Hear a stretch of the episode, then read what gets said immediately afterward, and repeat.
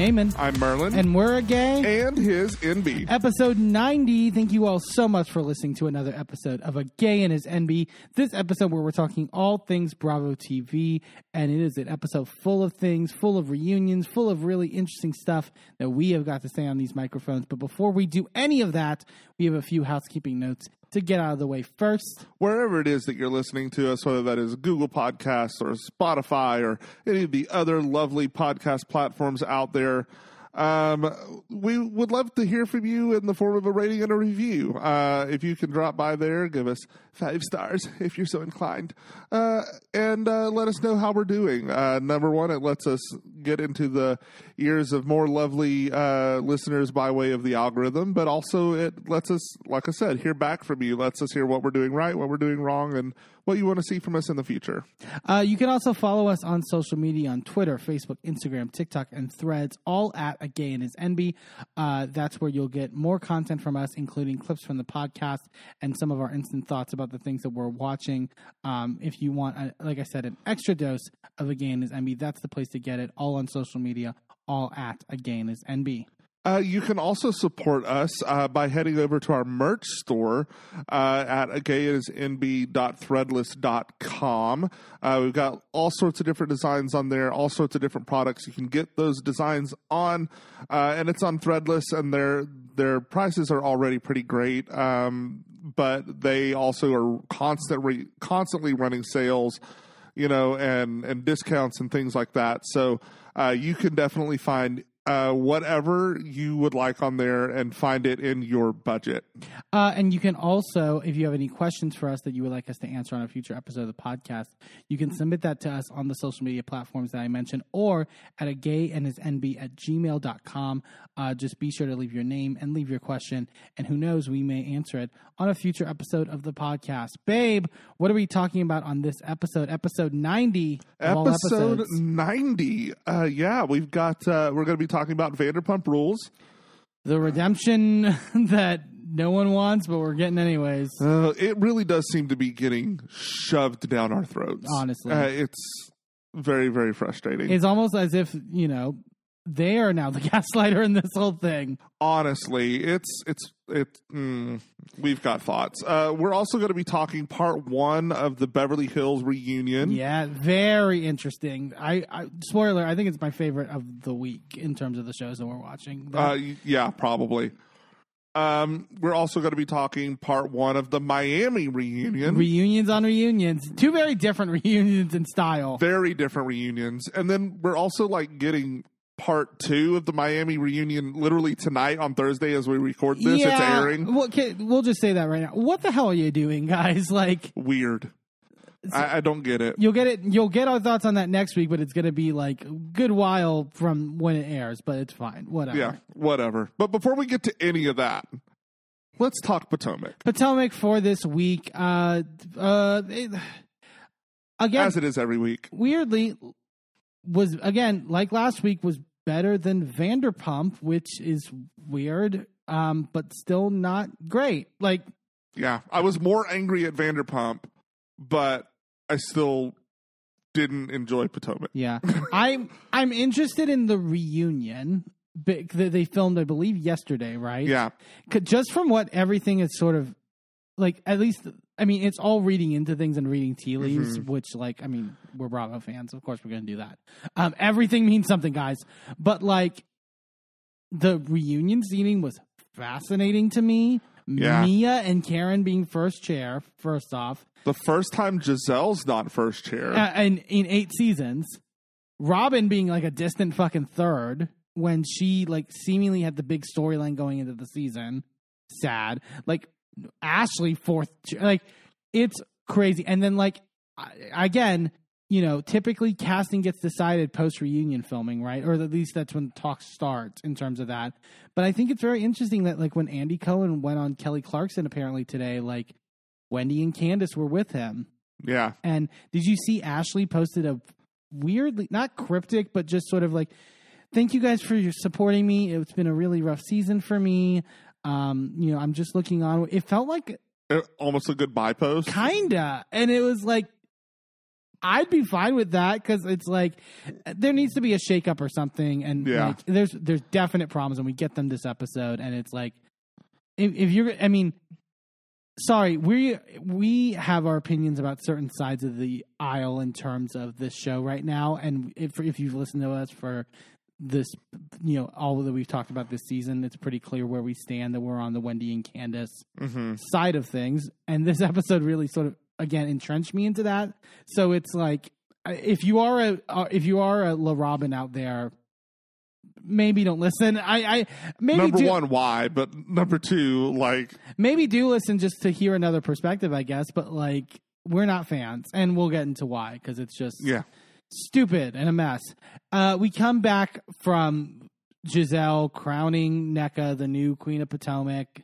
Um, I, I, you made the note that uh, her crown was off center. You, you spotted that immediately. well, like the it's like over, like it's the point is like over the outer corner of her left eye. yeah, It's like, what are we doing? it's so bad. Um, and Nneka says her confessional. This title is definitely beyond and above my years. You know, Grand Dame is for someone that's more elderly, but I think Giselle comes from a place of concern. It's an old maiden type of title. I Here's the thing, Neck is actually. I, I thought that was a good read. I'll, I will say that. I just think like. I, I don't I I feel like Nneka be doing the like let's double team Karen is a little I, I mean fine fine if Karen was shading her I guess to start it but like I didn't read it that much of shade but whatever. It's fine. Um when he goes to grab Candace because Candace left at the end of the episode and she's like I just had to get my necklace and then but she was like still being like this is so fucking stupid she's like it's trying to make like fetch happen like Yeah. which I think that's the thing. It's just like nor if I if this happened in season two, I'd be like, oh, funny drama. It's just like you've been doing this for eight seasons, and Yeah. like it's just I don't know. It just feels like not to to steal a phrase from uh, Dr. Nicole in the Miami reunion trailer. It's like you have a hard on for Karen at this point, and it's Yeah. like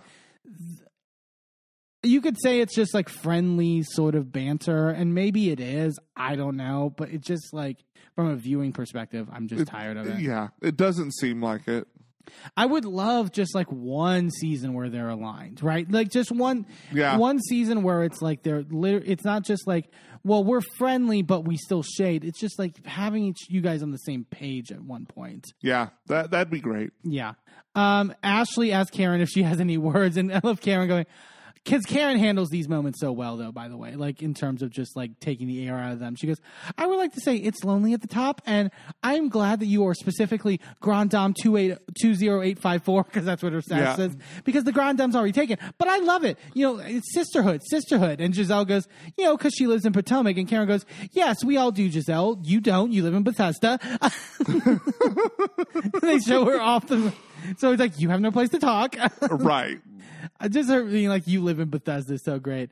Um, and like Karen also fucking arm and arm like uh fucking uh with neck like she literally grabs Nneka by the arm and to skip outside the front of the house. Like Karen knows how to fucking just like Take the wind out of their sails, yeah. which is great. And then Karen Erica Professor goes, Giselle has no power to crown shit. Uh, got your child believing that shit wearing Party City crowns out in public.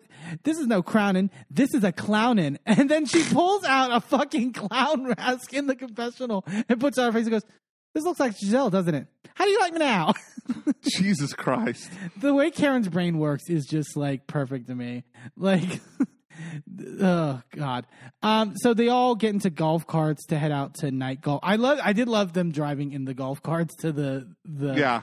the place because it was giving. I think you said it was giving that one season of OC with Yes. Vicki in the. Car I was like, are they gonna like after the the the golfing when they're going out to eat after? I'm like, are they gonna drive into the fucking restaurant? What's happening? Uh, I love that. I love that uh, vacation so much.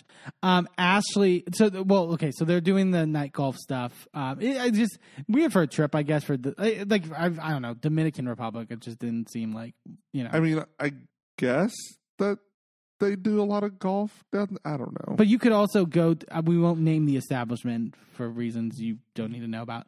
Um, but like, there there are other target oriented golfing establishments where you could go for you know less than a hundred bucks. Yeah. Um, but Ashley, didn't when they're doing it, asks about Jason to Giselle, and Giselle says, because they're, and they also ask like, "Are you guys exclusive?" And she's like, "We're currently not exclusive." Mia then goes, "I mean, would you be upset if you were to see him like in public or like on social media with like another female?" And she goes, "On social media, yes, because we've had that conversation." He was like, "You don't have to worry about that." I Cut to him having a girlfriend for the last year. I well, I don't know. Again, I don't know if it's his girlfriend, but there's de- there are photos of them definitely being very close and touchy and like like a partner to me. Yep. I forgot what there's an account that posted uh, posted. It might have been Bravo Babe, if if I'm not mistaken. Um, but like they're dated from like summer of last year. yeah. So like- Also, shout out to Bravo Babe for getting her first shout out on Watch What Happens Live. oh yeah yeah yeah. They got that last week. That was exciting. But like, I mean, it it doesn't really help with Giselle at all when you have these things out there because Yeah. there's all that talk about like Giselle having fake boyfriends and Yep. And you know, is Jason going to sit behind you at the reunion this time? I don't think so. Mm, Uh, so yeah, that's yeah, not good on her part. Um, well, but she should be used to that because it's not like Jamal's ever showed up for her. So Sure. True that. Maybe, hopefully, maybe more times than one. Um, Karen's talking to Candace about like, hey, I saw you like walking away when Giselle was doing what she was doing, and Candace goes, yeah, because that's fucking stupid. And, Yeah. and Karen goes, look, Giselle has nothing going on with her with her, which is why she has to take jabs. But my thing is, it doesn't bother me because titles, thank God, are for people that need them, and I've never needed one, and I just have one. It's like- I, I, I have it, but I don't need it. like, uh, even though she's talked about titles for eight seasons. and, but then Karen going, titles aren't needed. And Candace goes, unless your title is Raggedy Petty Bitch. That's all. okay. So then they go to the dinner, right? And this is, okay. So this gets really stupid. They sit down for dinner. They're talking. And Giselle decides that she's going to bring up, you know, Grace going off to college because she said that Karen gave her some really good advice of how to handle sort of like, you know, don't embarrass her with your like, you know, crying and like, you know, all your like, you know, right. over emotions or whatever. So she brings up, she's like, and Giselle says, Grace graduated on Monday. Candace goes, Oh, congratulations. Which I thought is big for Candace. Yeah. Just from a general standpoint, to tell her congratulations for her daughter going to college. Because she has every right to, again, not speak to her because Giselle has also not spoken to her, you know, this whole year. So, and, and let's be real, that that's the case of what's happening Right. because there's some revisionist fucking history that happens later. Yep. So Candace saying congratulations is, the, is a big deal. Giselle uh, is like, yeah, so she's going to an HBCU in Florida, so I'm going to be crying next week. Mia then asks, do you ever have any concern about her going to school in Florida? And she goes, 100%. I mean, Florida is like a country in of its own, you know, the way the governor is like acting a fool. You know, I tell her, stick with your friends, stay on the campus, you know, don't be gallivanting, you know, into the depths of Florida. And she's very street savvy, so she's not going to do anything to get her caught up in some in something crazy. You know, and like it's a you know a conversation about sort of the the issue, and it's just a fine enough conversation. So she's talking. Candace and Wendy are looking at each other, right? They're kind of lurking. You could argue smirking, maybe. I don't even think it's necessarily smirking. I think they're just talking with their eyes. They're really doing no- again.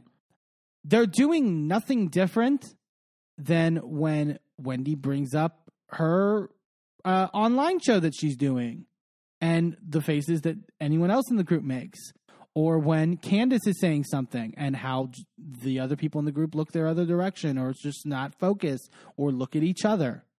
They're all doing this right now because there's such a fissure in the group where they don't look at each other, they don't acknowledge each other, all that. Whatever. Fine.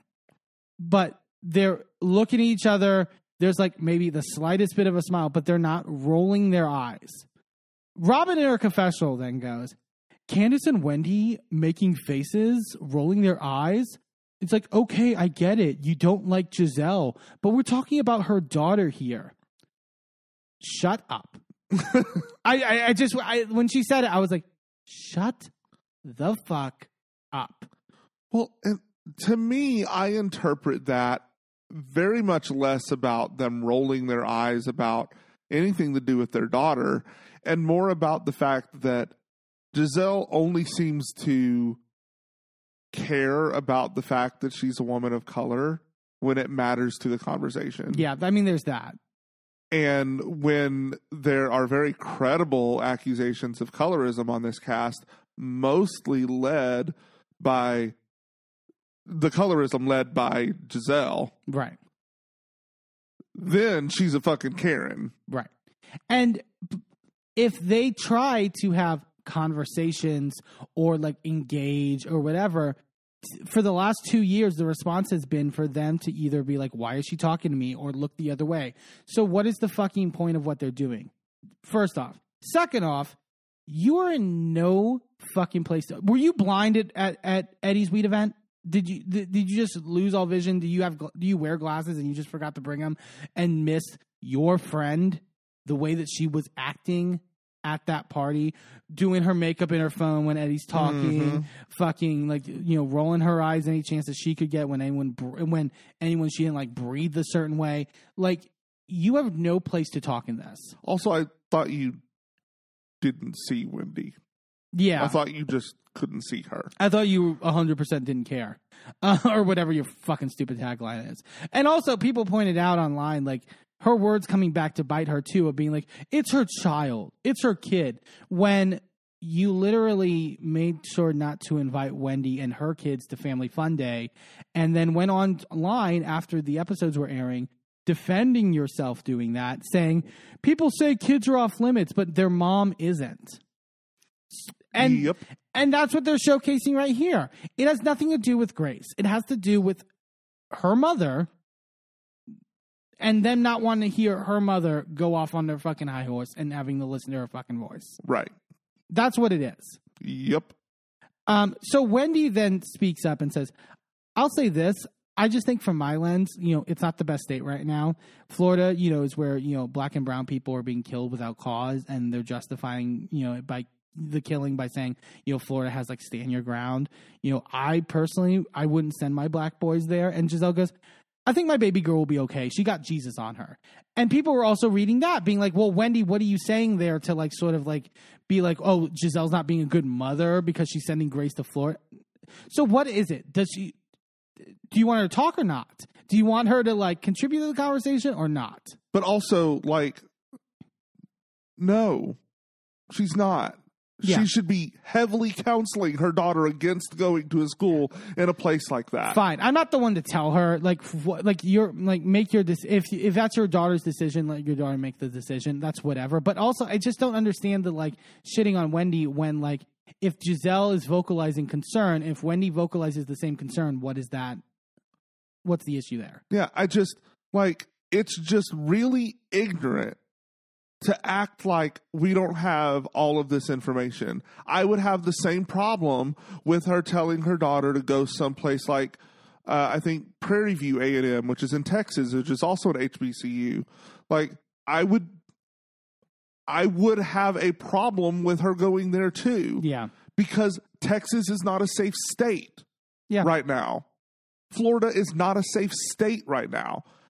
Like, have her go somewhere where there is a larger black and brown population, where she has safety and community, where she has, you know, it's never going to be 100% safe, No, of course not. but there are safer places. Sure. And if you had the, and again, even if it's a conversation with Grace, that's one thing. My thing is like that's on Giselle, but it's just like the more this in the abstract of this conversation at this table, the way it's like, it's like what do you like? You brought the topic got brought up, so we're talking about whatever. Yeah. stupid.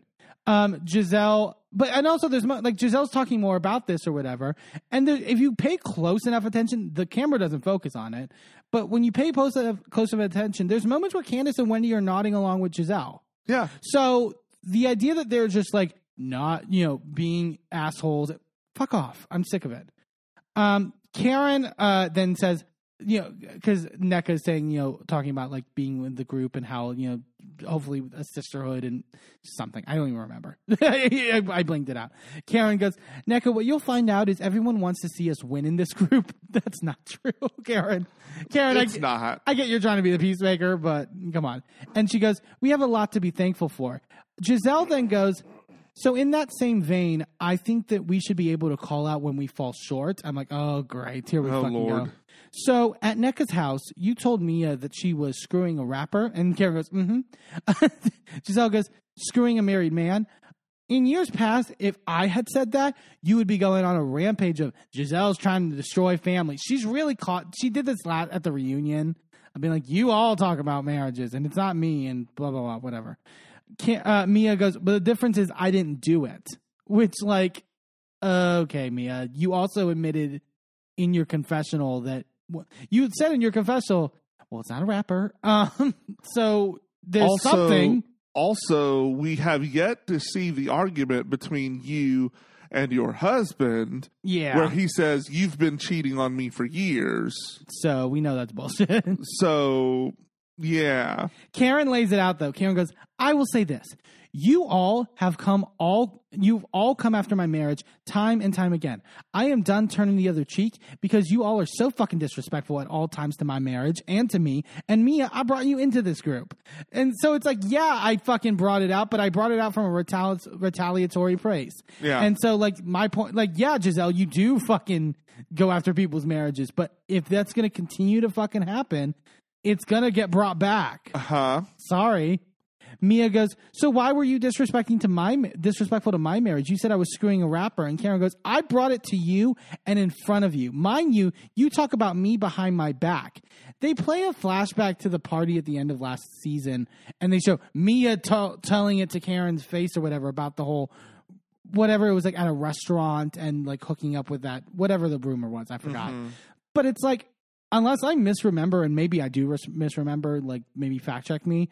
Like, didn't Mia talk about it with other people before that party?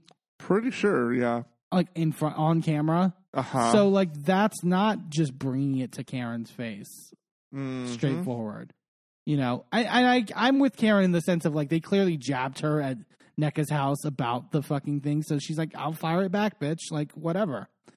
Uh, Karen goes, My thing, Mia, is understand that I'm human too, and I bleed. And Mia goes, Which is why I haven't shared the true story. And Karen goes, You don't know my true story. And Mia goes, Okay, you want to try it? like, I mean, it. I mean, Mia was again. I appreciate Mia for being a chaotic fucking mess, but Mia's a chaotic fucking mess. Karen's Yeah. like, Mia, don't threaten me. I have nothing to hide. Uh, Mia goes, I have your back, so I'll keep it to myself. And Giselle goes, I think that's nice. Shut up, Giselle. Yeah. Look at her being so nice by like introducing the concept that there is more to the story, but Right. without saying it. it's just it it's wild. It's also frustrating how um you know the only person on the green eyed bandit side who hasn't actually had the bullshit of their husband or ex husband or whatever brought up has been Giselle. Nobody's ever gone after Jamal. Uh, Not really. not well when they got back together, kind But of. But it wasn't ever the only thing that was really brought to Jamal was we never see him. And he's you in the never bring him around, he's in the phone. Like we never really go, um, this man is a serial philanderer. yeah, yeah, yeah. Why are you back with this cheating ass man? Right. Monique, Like- Monique got her on the way out, but that was about it. That was about it. Like we finally have gotten Juan's bullshit addressed. Yeah. um, you know, Ashley, you know, if Manhattan assaulted a literal production member, it never would have come up.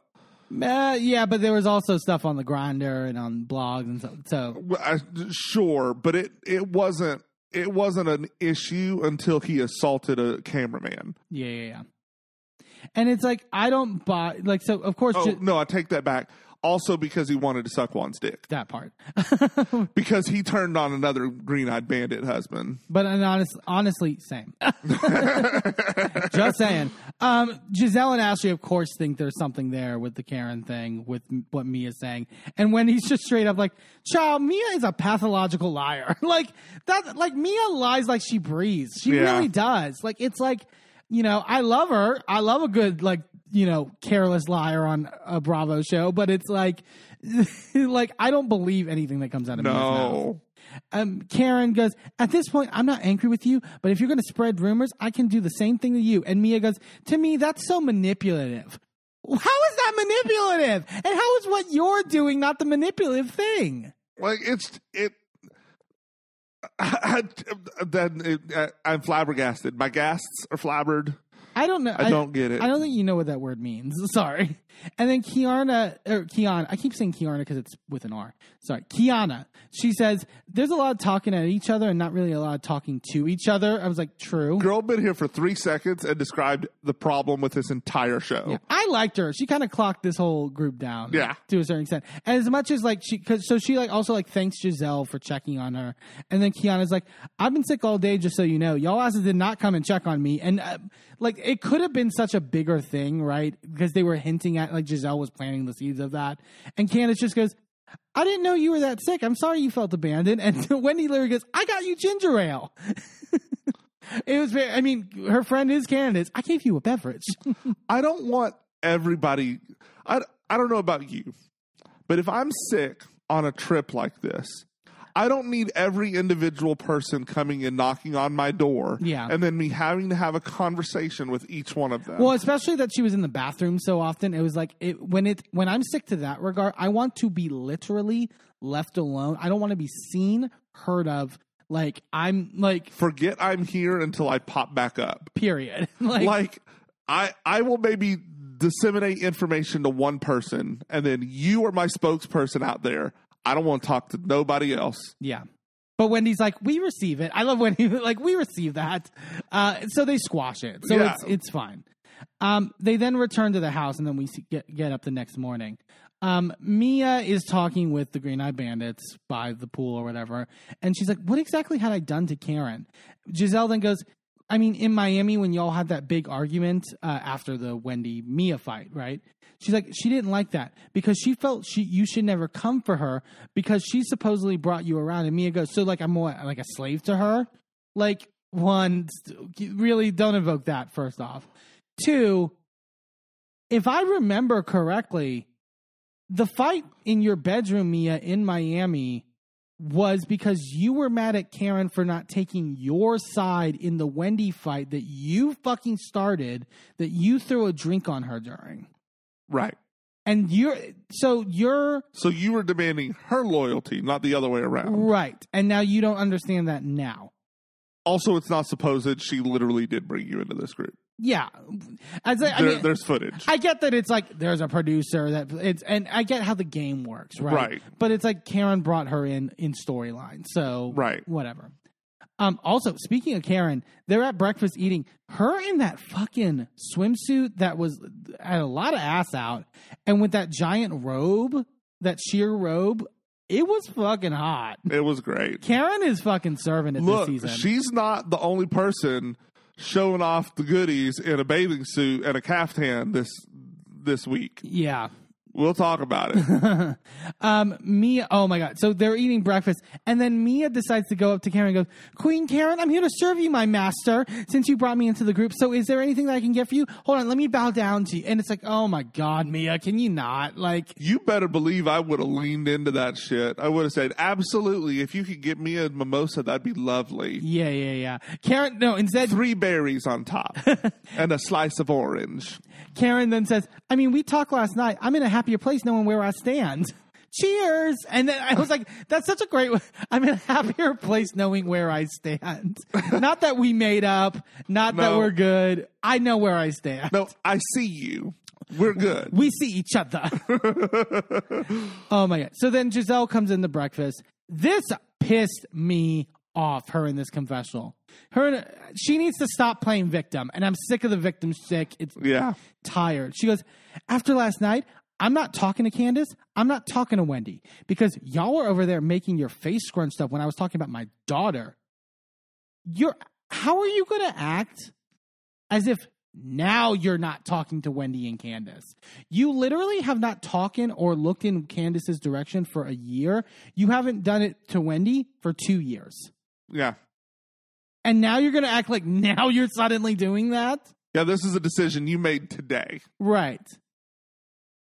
Unreal. unreal the victims you know bullshit that they pull out and it's just like that's where it's just like people i i would love to just have a genuine conversation with like people on the uh, who are on the green eye bandit side some of their arguments i hear points of but i'm just like how can you look at giselle and not see this like bitter asshole you know what i mean Yeah. it just radiates Yeah. It's exhausting. Okay, so they go outside and Robin set up a game because it, it's just another one of those classic housewives games. It's called Answer the Damn Question, and they try to make it like if you don't believe the person's answer, you can then buzz your buzzer, and then the person has to drink tequila, and they try to make it something, but it's really just like let's ask sex questions for camera. it's Which is fine. The game ended up being not that bad. it's fine. Um, I forgot they get so they talk about like Wendy's sex life or what, I forgot even what the question was, but Wendy's like, yeah, Eddie loves it and like does spread eagle or whatever. And Ashley then goes, he's looking at your third brown eye, and uh, Wendy goes, honey, that's his favorite brown eye. I don't think they either of them know what that means.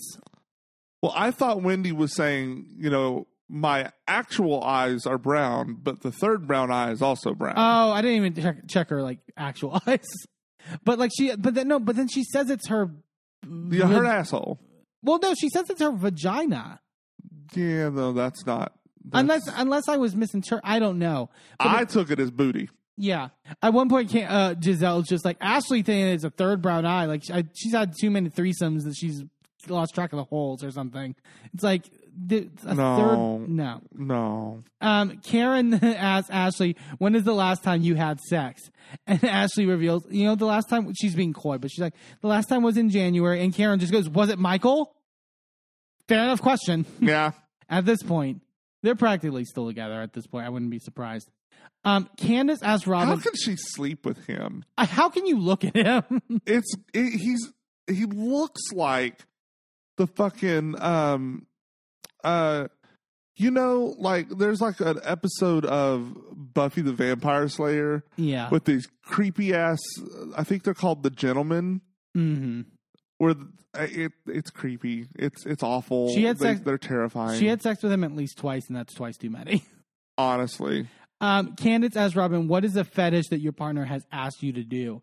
And then Robin reveals he would like to, you know, like watch me with somebody. Like I won't do it. You know, he doesn't mind if it's a girl or guy. I think he's also mentioned it's a guy because you know I wouldn't do it with a girl. And fucking Karen Erica Russell goes, "I mean, who's surprised with Juan's love for threesomes? I know they don't include Robin." And th- and then I forgot about they flashed back to last year's trip where Karen brought up that Juan saying that Karen can be the third in the threesome. And it's like, Robin, you fucking gave Karen a lot of ammo by saying that right now. And you totally forgot about that. I wonder if uh, Juan was ever the third with Ashley and Michael. it's not gay that way. It's fine. Yeah. Um, Robin then asks, well, she says, Naka. She also calls her Naka. What the, like, that wasn't what she, N A Y K A. that wasn't what she said at the party, right? That was like the correct pronunciation. That Wendy said was the correct No. pronunciation, right? No, the it's an a. Uh, It's like a double N It's like a double N, like Nneka. Yeah, it's like I I think they just don't know. Like it just really shows that you don't care about this person. No, they have they. She's a pawn. She's a chess piece. Yeah. Robin asks, "Who would you trade partners with?" And Nick is like, "I mean, whoever comes correct. You know, it's all about the money. You know, like G or Juan." I'm like, "Well, Juan's unemployed." Um, and then the producer asked Nneka in the confessional, "F Mary Kill," and she's like, "Oh, you know, I- maybe I'd, you know, Juan Dixon, I'd F or whatever." I forgot what she said, but then she says, "I mean, if I had to like save a hoe, I would definitely save Eddie and give him his freedom." She's really playing again. These like As if Eddie's not the obvious marry option. Yeah, Eddie is clear. I mean, You marry Eddie, you fuck Juan, and kill the rest of these motherfuckers. yeah, but I also really just don't love her emphasizing this like get Eddie to freedom narrative. yeah, which I- it's it's nasty. again, it doesn't help when you're again like what Wendy's problem is with like the the Nigerian yeah, stuff. It's weird. yeah. Robin then asked Karen, "How many sexual partners have you had in the past five years?" Again, a very much a setup question. Yep. But Karen does it so well. She goes, "You know, is it wet dreams too?"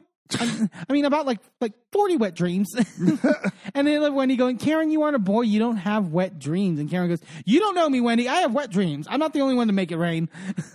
Also, yes, women have wet dreams. Sure. Like, Is it harder to? I I I say this as a gay man, so I should. I'm I'm. I, all a wet dream is is a sex dream. Right, but is it? Uh, but not okay. Off pod. I can't do it. I can't say this on this podcast. It's too gross.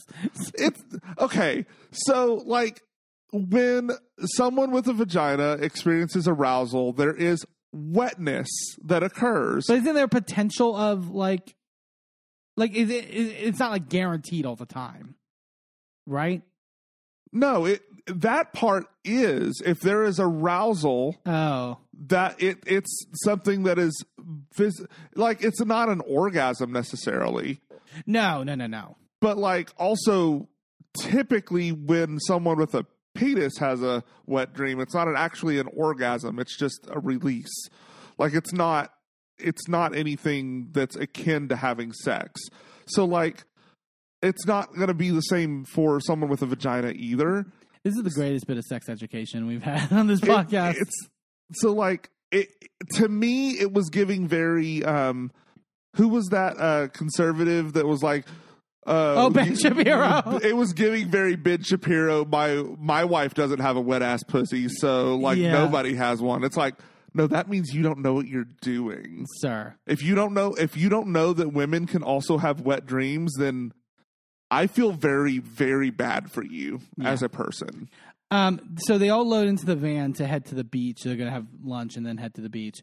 Uh, oh my god! When they exit the van, Ashley full on leaves coochie sweat on the fucking chair, and they zoom in on it. I was like, I didn't need to see that. It's the Dominican Republic. It's a tropical island. It's gonna happen. It's going to be hot and sweaty. So they all sit down to eat. Um, Ashley decides to bring up. So yeah, I know y'all asked me, you know, a lot of sex questions during the game, and I feel like I can't really talk about those things without telling you, you know, what's happening because you know I am still legally married. So she, it, she, I, it felt a little shoehorned, whatever. But she's like, what's hard for me is I've never really been, you know, by myself. Mia then goes, so I was wondering, like, if Michael's helping you financially, I can see like why you would remain married. Uh, and then fucking Karen goes, I mean, I would hope it's half the reason. Yeah. like you would again it, it was it was like the conversation with the me and gordon thing at w- when they went to lunch where it's like you realize that the only there's reasons to stay with somebody for in a romantic relationship other than finances right Yeah.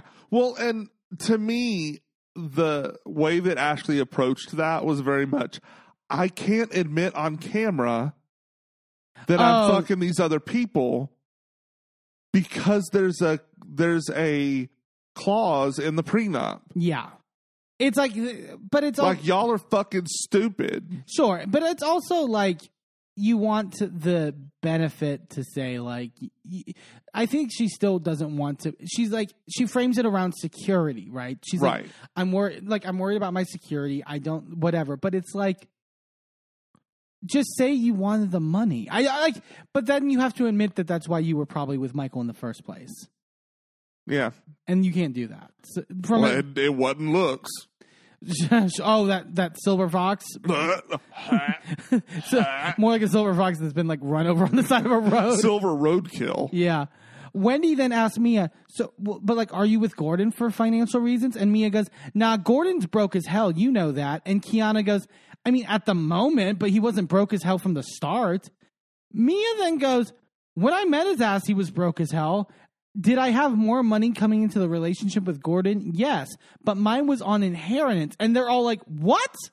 What is it? Like, she just is making stuff up now. I have to believe. Uh, maybe I, I, to me it is possible okay that She- she, got named in some old dude's will as in her work as a stripper Right. right, got named in some old dude's will got a fuck ton of inheritance and therefore she had more liquid assets more cash on hand That's what she s- says in the confessional. That, like, there's a difference between cash and assets. right i think gordon had more wealth but i think she had more money But like, but this was when she was still a stripper. Strippers make a good amount of money. And and some people, if you love stripping just because you love stripping, I think that's fine and and all well and good, and people should do whatever they want to do. But like, she always seemed to portray it as that she was this was her hustling, and like if she had an inheritance, it may have been recent. I don't think that I the way she's saying it though, it doesn't seem like that. 'Cause- and Wendy's like, since when? And she's Wendy's like, we thought the story was that you were working at a gentleman's club. You were saying that he came in on high roller night, and when and Mia goes, so I did meet him in a strip club, and yes, he was a high roller. And when he goes, so he had money, and Mia goes, what's your definition of having money? And Candace goes, I thought he was giving you like ten thousand dollars a night. And Mia goes, That's not money. That's chump change. That's lunch money. In what realm is that chump change? I'll take some chump change. For like, like maybe 10,000 generally, maybe chump change to a certain extent in as if you're of a certain tax bracket. But like 10,000 for a stripper to pay for strippers? That's not chump change. It like uh, Cause that's ten thousand of like expendable, like you know what I mean. Like sure, but again, this is high roller night. That is, I don't think you truly understand how much high dollar strippers really make. I'm well, sure. Like, it, like, Like, they could clear, like they could clear a band real easy. Yeah. in a year. that's probably true. Candace says her confessional. Look, I don't know it all. Perhaps I'm just ignorant, and I've been opened up to a whole new world of stripper heiresses. but my mind is boggled right now because it. But it just feels like she just keeps ch- like you can't trust Mia with anything. So it's like she just like she was a CEO and then she wasn't, and then like it's just like I don't. You know, Yeah, Giselle Giselle hates that this is going down this direction. She goes, "Why are we going down this road?" As if like Giselle, you should be eating up this tea. Why are you mad that it's because it's Mia? Okay. And then Ashley goes, "Mia asked if I was with Michael for financial reasons. There is an element Michael gives me no money, but there is a level of security." I'm like, "You're playing with words, Ashley." Yeah, he he gives me no money. He just pays for my mortgage. which technically the house is in his name too. Sure. So it's actually paying his mortgage. I guess, but like that's like It, but the thing is, is that legally there's a difference. but she also frames it as like security for like if I don't if I have if I fall on hard times, he can provide for the kids. Right. And it's like but the, but he's paying for your stuff now. Yeah. Well, yeah. I I have a feeling that she is being very judicious with her language on things Sure. because there are cameras, because there are legal whatevers. The same way Erica was last season and the season before on Beverly Hills Yeah. with everything happening with Tom. Like you when you have ongoing stuff in courts and legal stuff happening, you have to be very careful about your language because even if everything is actively above board, if you say, "Well, yeah, he's giving me money," then you're going to have like fraud detection up your ass. You're going to have people combing through every red cent you've ever made. Right. Like and it just creates problems. So I have a feeling that she is very particular about mincing her words because she wants to avoid that shit. Yeah. Um, Candace then asked Ashley, like, so you were going to like a life coach or whatever, and I guess it's her confidence coach, which I get. I'm all for coaches and that, but it was like that felt like a fake. A, co- is a confidence coach a thing? Whatever. I don't know. It's not a big deal.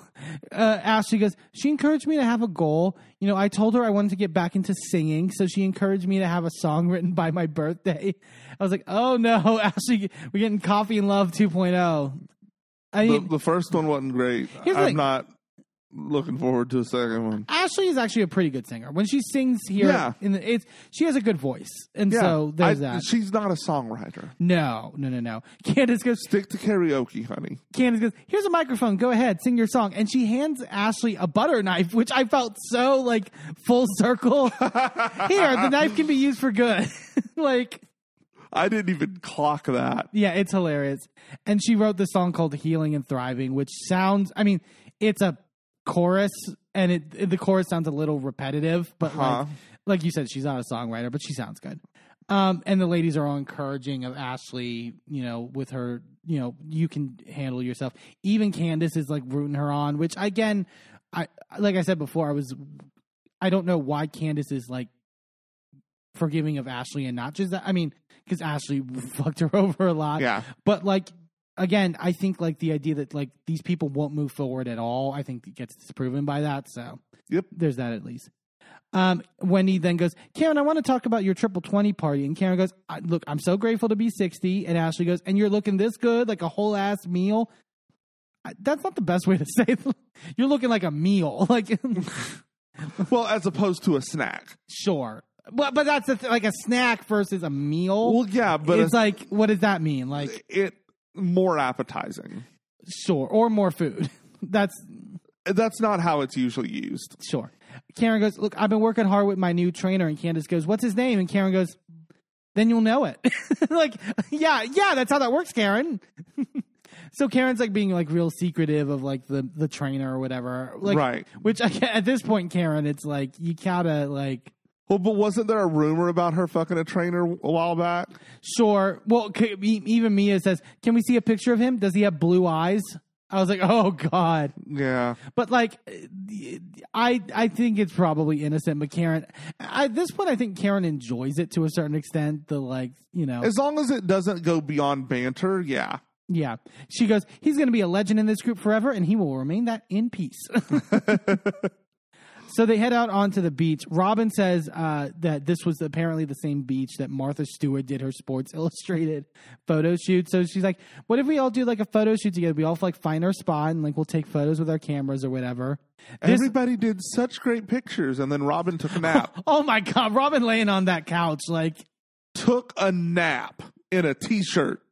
and Karen's like showing leg, like everyone's got like their booty popped out and it's like it's Robin just like Took a nap. I mean, this was her thing. She brought it up, yeah, and you took a nap. pose or something. Like it, it wasn't even like a pose, like a like oh I'm like you know paint me one of your French girls, pose. Right, like you could have at least laid on the bed cute. Yeah, come on. Um, and it was also giving me. Uh, remember the photo, the photo shoot by the beach on RHONY with Kelly. Oh, Bensimon? right, right, right. She looked like she was channeling the devil. She was channeling. the word was channel. The active word was channel.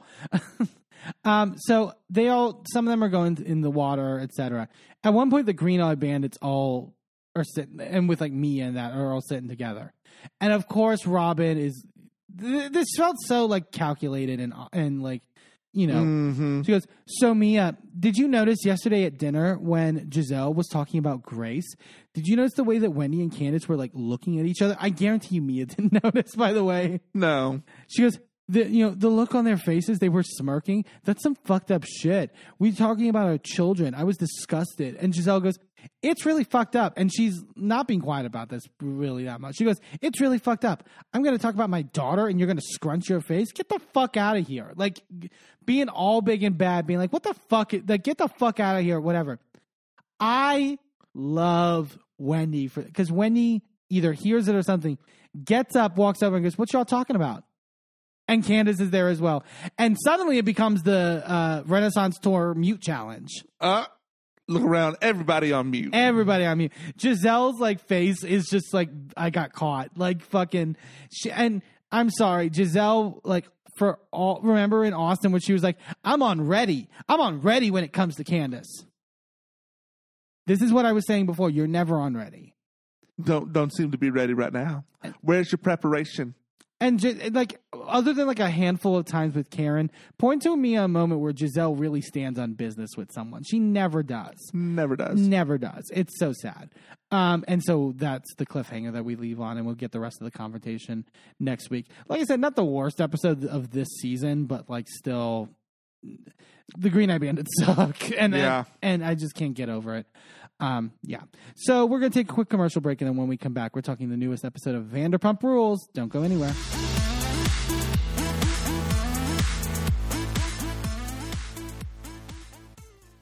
Well, hello, friends. I'm your pal in the mainstream media. And, And I'm the Riz. And, Thank you know, very. Riz, it takes years of strenuous, dedicated training before you're worthy to step inside a professional wrestling ring.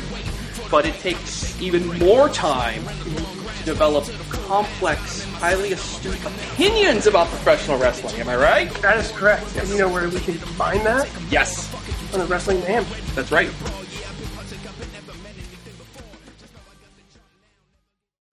Do you want something new to put on your reading list?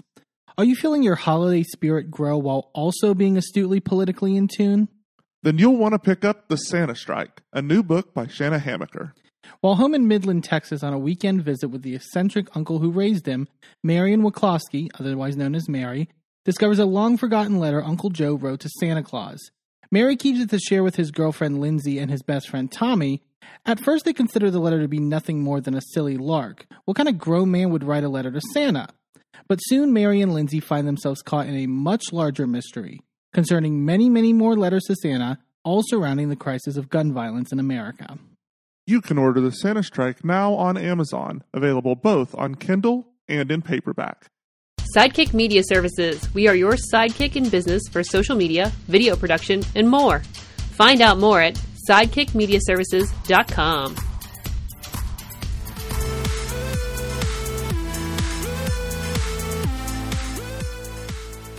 Welcome back to A Gay and His Enby. Let's head to Lake Tahoe, where Graham becomes a hippie. LVP's new restaurant, Wolf, undergoes some renovation, and Brock dons a skimpy bikini that leaves very little to the imagination, and we're all very grateful. On Vanderpump Rules, Vanderpump Rules for this week. Uh, I am grateful of that. We will get to that. We will have a great fawning session. Um, because damn. Uh, but this episode's fucking sucked. I hated it. I, I just, I, I like, like we were saying in the offset, like the way I'm really disappointed genuinely in this season from just a everything. there's Just- an agenda. there's an agenda and it's so clear and it's just like when the message that they're sending is just like we, we we can gaslight you too it's just like it's and and i saw some like great tiktoks of people just like like particularly um females because i think i think the thing that bravo lost about this of like is like why it resonated Yeah. like why this became such like a zeitgeist thing. It's like because there's a lot of women, women, but like just partners in general that can relate to dealing with a narcissistic asshole who Yeah. can relate to sort of like the deception of this cheating that can relate to all this stuff. And so to almost curate that audience yeah. inadvertently because I mean, like this is just what happened. But like to curate the audience and then basically throw it back in their faces of just like, yeah, we're going to do the rehab that would naturally be done by a narcissist to try to like get back in. It's just like wild to me. It's, yeah. It, it, it's, there was an opportunity here by the cast to change the narrative and show the female empowerment that we've all always wanted to have from this show. Yeah, because this show has always felt like the the story was men fucking suck. Right. right? Like we we've gotten like different shows on bravos have has different narratives. Like beverly hills is that money doesn't buy you happiness. Right. um salt lake city is you know like um, Religion, like re- religious trauma, right? Yeah. Like uh Jersey is family trauma and you know like all of the different stories, right, that are happening in these different franchises. The story on Vanderpump has always been fuck these men. yeah. And like my first, like unless I missed, did Jax get like this big of like a welcoming when he fucked up? I don't think he did. No, not really. He had to fight to get back into the group. like James even too like it James's worst suffered not suffered but you know was ousted for years Yeah. and it's just like we got to get back like why like why is there such an instinct to get back with him you know and like and not let it linger a little bit and let him maybe try to again it was similar to where i was pissed at lala last week about just giving in to schwartz where it's like can these men not feel pain for like at least half a season before we accept them back into the group. Yeah, and people are acting like like I can understand if this was the reaction if this was like a teen drama or something, right? Right. Because teenagers make mistakes. Even young 20 somethings make mistakes. These men are 40. Yeah. They, they it's Stop it. it's past that and it's and it's just like it's uncomfortable to watch and it's like and unless unless it's just from a timeline perspective and it's going to come out later in the season i don't know but it's just like i feel like we're not talking about the elephants in the room when it comes to this i mean it's like the way that lisa has set this up front facing it's like Yeah. production whatever like they're not allowed to broach why sandoval was terrible Yeah.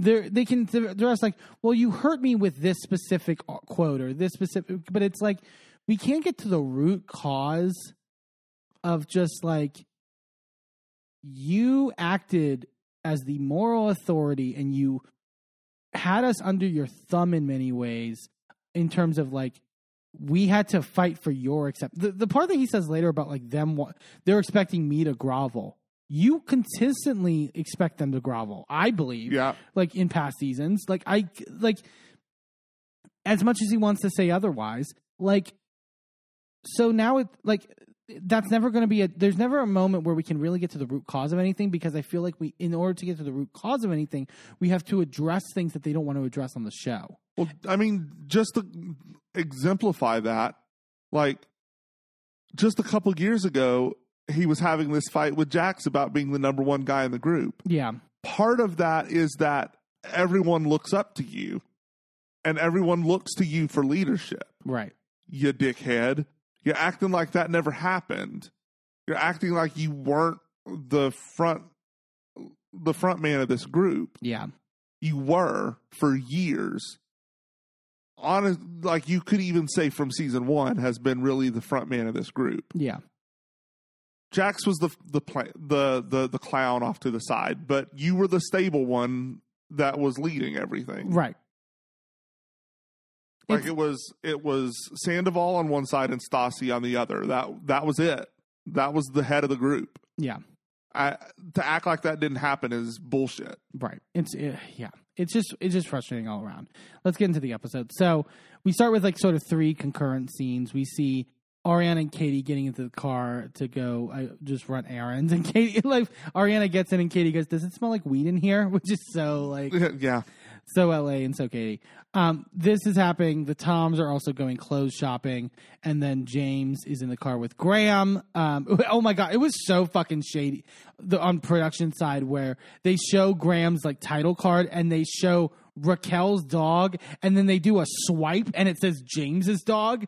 I was like, that is fucked. Like that is nasty on on Raquel, like to Raquel. Actually, Yes, but also I was frustrated with production because they did this, they put this title card on and it's clearly got like some um like shading around the sides of the the screen. Yeah. And then when they do this, they don't just move the text, they move the whole thing so you see this shading move and there's a hard line Yeah, yeah, yeah. that goes across the screen and it's like is this your first day with like iMovie or guys, something? what got are we doing? You got nominated for an Emmy.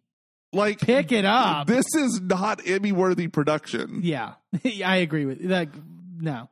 Um, James says at the festival, Ali and I have discussed you a dog, and I don't know how she's going to react when I bring you know my ex's fucking dog. Like so, it's and it's like it, I was so confused because it's like they, we did get a scene of them discussing getting a dog, but like when they actually bring Graham into the house, it doesn't feel like Allie's like prepared the conversation. Like like it just feels Yeah. like very sprung upon, and that's a problem. Um, Ariana and Katie are in the car. Ariana, oh my god! Apparently, every things are not going well with the restaurant because Ariana, her professional, goes. I don't want to say things at the restaurant are shitty right now, but someone did just poop on our patio. And apparently there was some random pooper who just like took a shit on the patio. How much you want to bet that shit's Sandoval? Can they? I was like, get fucking cam- get fucking hidden cameras or the security cameras up. I, that would be some shit that Sandoval would do. Literally, Absolutely. like like yeah, I would not put it past them. So they're apparently having issues with like permitting the patio and like making it ADA compliant and all that stuff, which they've detailed like that that patio is apparently like a major sticking point. Apparently people who are like local to the area are like the city is like constantly doing like different stuff with like the walkways and stuff like that to where it's like Well, and um, I think it was Emily from She Speaks. I think uh, she's yeah. speaking um who you know she's talked about living in that area for a while and she's like west hollywood is its own government and whenever they get any amount of surplus money they redo the roads right. and so it's constant it's constantly re- redoing that street right there that they're on and i'm like then maybe they shouldn't have put their like, yeah. I get that it's the main thoroughfare and that's where you're going to get a lot of business, but it's got to be hell trying to keep get that place open. Honestly, at this point, I'd be pissed at Lisa. yeah, honestly, Ariana says her confessional. There's just so much logistical red tape that the city's throwing at us, and like I would ask, who do I have to blow at City Hall to grease the rails a little bit? But it's West Hollywood. They're all gay. Yeah. and it's like, yeah, this is gonna have a problem. Uh, send some like you you have like a gay friend. You have a bunch of gay friends, Ariana. Maybe I don't know. That's kind of pimping out someone, but whatever. It's for I'll the be- restaurant. I'll be pimped out. Give me a call. Yeah. let's go. Katie's like, while everyone's in Tahoe, we should just like heist the wine glasses from Pump or whatever. The, from Honestly, yeah, Pump's clearing out. So, but they're talking about the trip, and Katie goes, "My FOMO level of missing this Tahoe trip is at zero. I'm not even sure Tom Schwartz thinks it's a good idea to bring everyone together. I think he's just such a people pleaser that he doesn't want to leave anyone out. yeah. Honestly, I mean, or he's Uh, again, or it's. I think it's also more Lisa. I mean, maybe it's Schwartz's idea. Who knows? But like, I feel like it was also Lisa being like, "You need to organ. Like, this is on you, Schwartz." And it's like, don't put it on fucking Schwartz. yeah, because you know he's not going to fight her on it. Yeah, of course not. Ariana says, I have to respect my boundaries. Like, I'm not going to be loyal to people that don't reciprocate that. Again, totally reasonable. And the, the idea that we would portray that as anything other than reasonable is fucking crazy. Because, yeah. And Ariana, I hope you're seeing now there is no loyalty. Absolutely. I'm so I'm sorry. I- I I think it's gonna happen more la- next week based on the preview. But like Lala and Scheana in like the past couple weeks showing up to her, you know, on on Broadway at Chicago and like you know, and then but then knowing the shit that they said on the after show and like with it, fuck off, fuck off, guys. Sorry, that's yeah, there. It's it's such fucking bullshit. It's all PR. Yeah. James uh, brings Graham home to Allie, and Allie's like, shut the fuck up. Like, can't believe it. But then, so Allie already has a cat named Mr. Banks, and she's like, yeah, he's like never met a dog before. And she's like, I love cats, and they're just like easy and independent. So, like, getting a dog, it's like getting a child. Like, it's, it's much more to handle.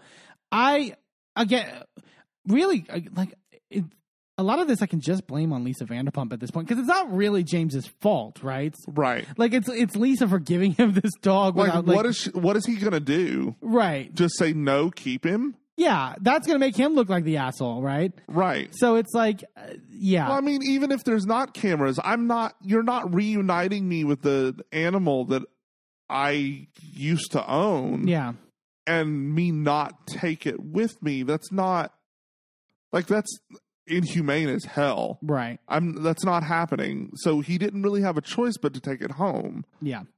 Allie asked if Raquel knows, and she's like, she's gonna want him back, and he goes, she doesn't get him back. He's our dog.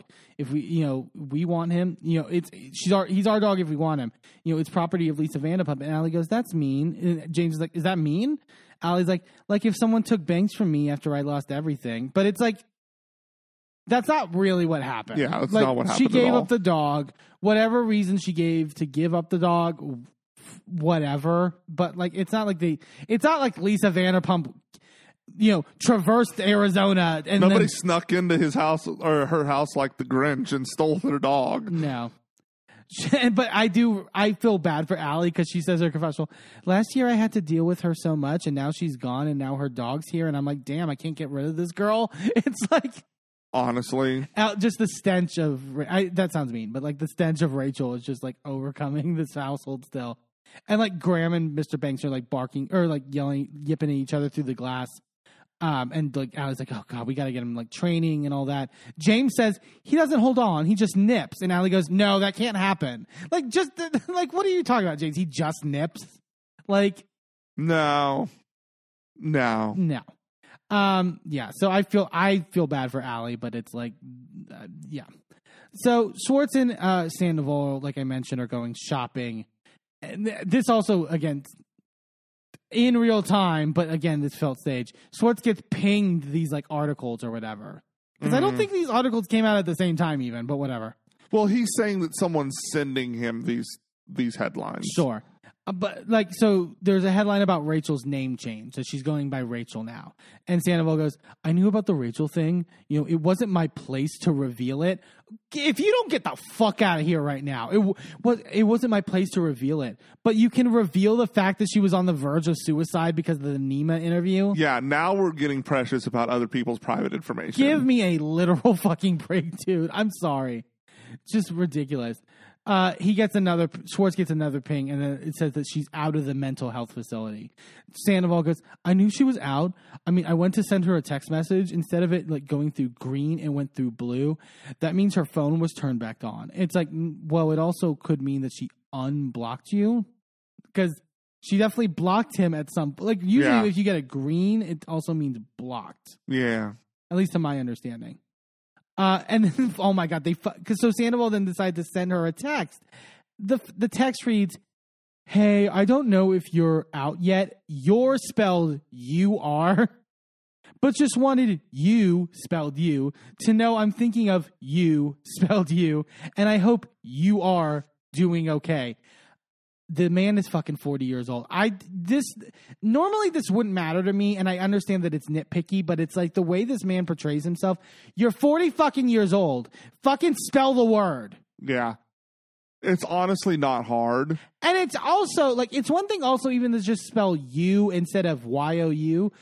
To sell to spell U R instead of Y O U R, you're doing it for presentation sake, and dude, no one thinks you're fucking 20 still. It's not fucking working. Come on. Uh, Sandoval says in his confessional, I think once I didn't hear from Rachel on my birthday, I started to really think that something's going on. And she was purposefully not talking to me. Oh, you got the hint now? It wasn't your conversation with her? Sandoval then says, she doesn't want to face the world. And Schwartz goes, I mean, I don't blame her. I didn't want to face the world and I wasn't even part of it. You Shut were the fuck up! Number one, shut the fuck up. Number two, yes, you fucking were. Any chance Schwartz can get me like, I wasn't a part of it. By the way, I wasn't a part of it. Fuck off. Also, Sandoval being like, she doesn't want to face the world. She- I guarantee you, he's going to spin this as like, well, she doesn't want to take culpability, so she's distancing it. Like, it's all for PR sake that she's not like reciprocating my love. Fuck you. Fuck you. but then also somehow it's going to become Ariana's fault for driving her away. Exactly. That's going to be part two of that. Right. So we also should keep in mind too, um, present day, because literally today, as we're recording this podcast, um, so news has now come out Oh, yeah. that Rachel is suing Sandoval Fine. and Ariana Not fine. for the revenge porn stuff. Girl, I was I was on your side for the last couple weeks. I was getting on your fucking side. I genuinely was opening like my heart in terms of like you being in a better place and etc.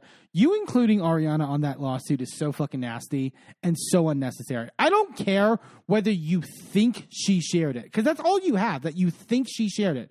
According to you on that podcast, you're like, well, some people were saying what the video was, and Which it- you could get from a physical description without actually having seen it. Yeah, you have no like other than conjecture, you don't have evidence that Ariana sent out the video to other people. One, because it would have gotten online, I believe, Right. if that was the case.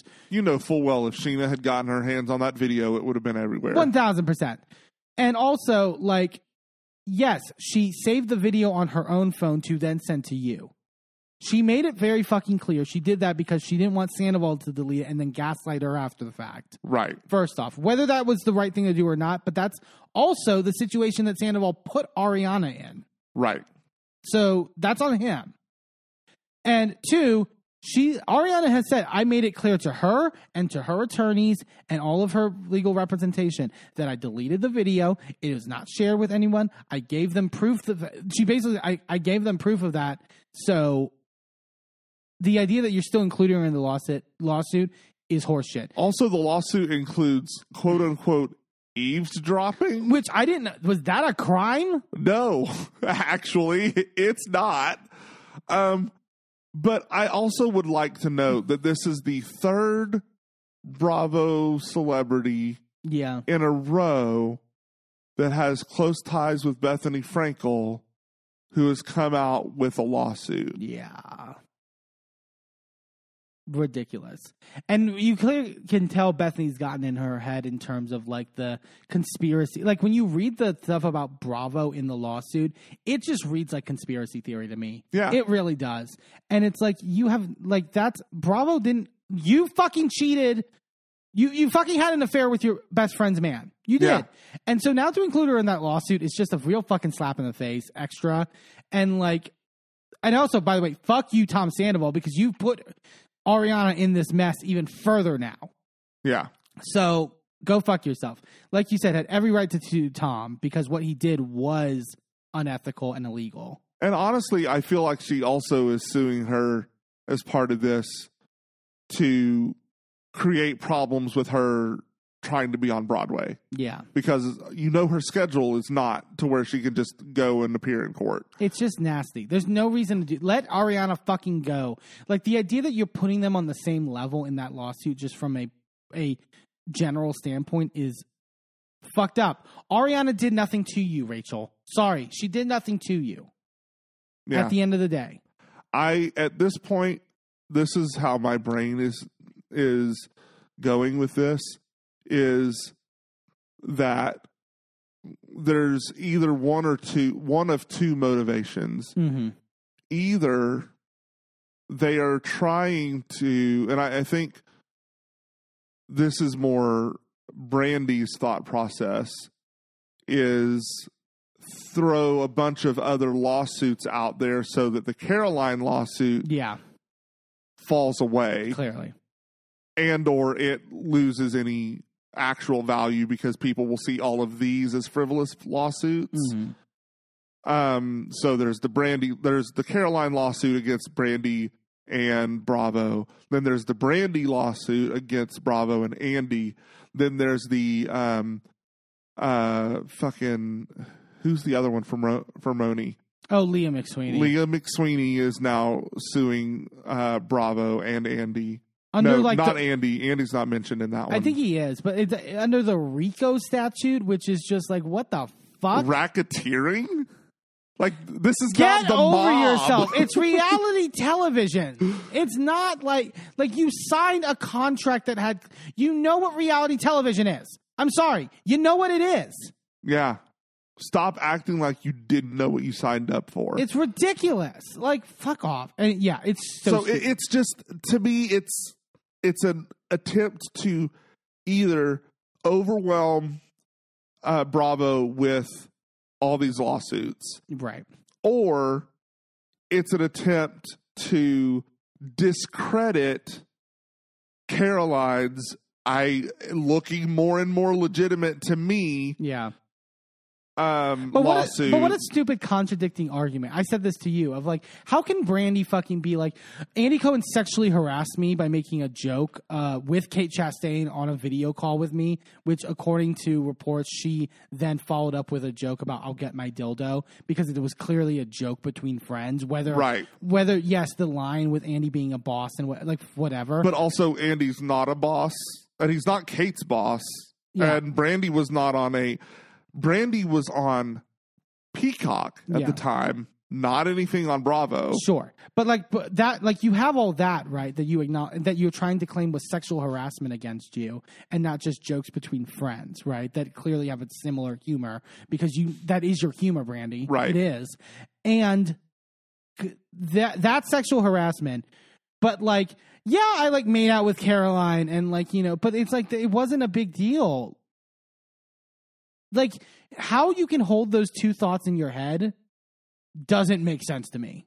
Yeah. At so, all. so I just feel like this is all just a media storm to make Bravo look bad, headed spearheaded by Bethenny. Yeah. That's what it feels like to me. Because why are all these happening at the same time otherwise? It's so clear. It's it's obvious. It's it's, it's like Bethenny. You're not. You're not. Like if You're not that smart. you're not that smart. Um, Sandoval, they're talking about the trip, and Sandoval goes, "Yeah, I'm going to be bringing like my cheery, happy energy." And then it shifts at one point. He literally goes, "Hey, do you guys have any knives?" And then he is playing with this like pocket knife that the store has, and then they have these like hatchets. Well, the place is called Hatchet something or yeah another. and it's like they were really leaning into the like oh he's like like he's lost it like like you know we don't know what's gonna happen on this trip and it's like if you're acknowledging that like that's a problem uh okay oh my god this scene we then go to scheana and brock as they're going bathing suit shopping for scheana for the trip this scene was wild Wild. Brock, uh, is, oh my, Brock makes a comment about like, I have some party pants similar to that, so you know we could wear that together or whatever. It's like, don't do the matching shit. I hate their. He is a hot man. We'll get to it later, but like, I hate their couple. I find them. I don't like either of them, to be honest, for No. different reasons. Um, I think they're both just not. They're both very pretty on the outside and very ugly inside. Yeah, that part. Um, Scheana says she's having a lot of anxiety about the trip and like being with Sandoval and all that stuff, and it's combining with her OCD and all that stuff, and like having to be you know leave Summer Moon. Um, she's basically so Tori is no longer going to be able to nanny for them because the other family that Tori nannies for her, the mother apparently went into labor, so now she's having to take care of a newborn, and so it's just not going to work out in that regard. And so Brock's like, great, we just lost a fucking nanny that I've been like, Brock's literally like, I've been pushing for that. Like, he's so obsessed with this of like, I've been demanding this for like however many long, however long or whatever. Um, I, here's the thing, like, yes, I get it, but also like, it's one thing to just like want it for dates. This is where I, I, I get frustrated with, with it. It's like, if you want a nanny so you can go out on dates and like have alone time as a couple, fine. I understand that. You deserve that. But it also feels like you kind of want to still be like the partiers, right? You still want to go to Coachella and like do all that. And it's like, sometimes when you have a kid, you can't do that all the time. Also, you're 40, I don't know how, oh, is, is Brock 40? He might be younger. maybe, but not much. Not much. But Him like, and Scheana are both older than me. Yeah, I just don't think like I, I think that if it's that in response to like you having a child, it's like, well then you're not responsible to have a child. Just my opinion, like, but I don't know. Um Brock goes, I mean it'd be best for us to find somebody outside of your friends and you know your mother that can actually be professional about doing that job. Scheana clearly either I don't know what it is. Like she either doesn't want to talk about it on camera or something or because Brock brings this up and Scheana then tells the store attendant, "Yeah, you want me to try these on?" Like it felt like just ignoring what Brock is saying in a weird fucking way. Yeah, it felt like it felt like maybe either she didn't want to do it on camera or she would rather have the argument on camera but alone, like not in public. Yeah, well, yeah, that part I understand because God, that poor store attendant. Oh yeah. Um, oh, and did your stomach churn when like Scheana is like trying on these bathing suits and Brock's like, "Yeah, that looks good." She's like, "Yeah, but I still have this," and she pinches her stomach, Yeah. and there was like, there's like, Ma'am, there's no fat there. that's where your uterus goes. Brock Larry goes, "You had a kid there. What are you talking about?" Like, Yeah. like, girl, like Scheana. I know you're vain, but come on. Brock just keeps getting more annoyed though, and I, as much as I'm, I don't know what the argument stands because I think a lot of it is like off camera that we don't have knowledge of. But I don't love the way Brock talks to Scheana here. Personally. Yeah. She she's like, I think she's in the dressing room. She goes, I think green might be my thing. And Brock goes, Let's do that, and maybe you can tell me why I can't get a nanny apart from your mom and your family because I'm not having your mom around twenty four seven for the rest of our lives. He's really pissed at this mom, by the way. He he hates Scheana's mom. I think, and from what he says here in a second, I think it's more that he has a problem with the way that her mom speaks to her. Right. And he seems to insinuate that her mom's, the way that her mom treats her has um contributed to some of the postpartum OCD that she's dealt with Uh huh. and the feelings of self worthlessness and all of that. Um, so if that's why he's upset and that's why he doesn't want her to be the person who is around all the time taking care of their daughter and possibly speaking that same view into her and oh yeah, because that's what that was my thing where I was like, I don't know how it relates to the nanny thing, right? It's like it's one thing to not want her around the house while you're there, right? You know what I mean? And like being but if also if her mom is over there all the time looking after Summer Moon, then she's going to have comments about, you know, you should really do this differently around the house. You know, this is not how you're, you know, Okay. should be raising your child. okay, but worry about that in two years when like Summer Moon is like, you know, well, but but I mean, she's going to then have critique of Scheana and how she is mothering.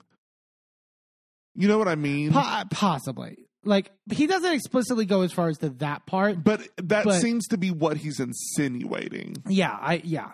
Scheana's like, I didn't say twenty four seven. I'm saying when we have trips, I'm not leaving her with some nanny. Brock goes, not from day one, but hopefully if we build like a good relationship. And Scheana goes, yeah, maybe like a year from now. Brock goes, but you got to take the steps to do that, and it's not hiring your friends to come over for an hour. And he's like raising his voice at her in a way that's just like, but it's like what? Also, what does it matter if it's her friends? Like, like it's one thing about like the mom, fine, but like her friends can't even. I don't get it. Scheana goes, I don't understand why you're trying to fight with me over this. And Brock goes, I'm trying to figure out why you feel no one else can do the job as a nanny. And Scheana goes, There is no reason. And and Brock goes, There is a fucking reason because you're paranoid from your mom. You're paranoid that your mom doesn't make you good enough. So your mom doubles down and reminds you you're not good enough as a parent and makes you want not want to have that belief in anybody else. It's like Jesus Christ. Yeah. You- Thi- this feels like it's an argument that has been had, it has constantly been had, and, maybe it's, just not getting Maybe through. it's because we didn't see a lot of their relationship last season, Which is weird because we literally saw their wedding, wedding. last season. But it's like it feels. This feels like a long-standing issue that we're just now learning about. Yeah. and th- that's the other problem where it's like, is it that Scheana's hiding stuff? You know what I mean? Like, is she hiding the issues?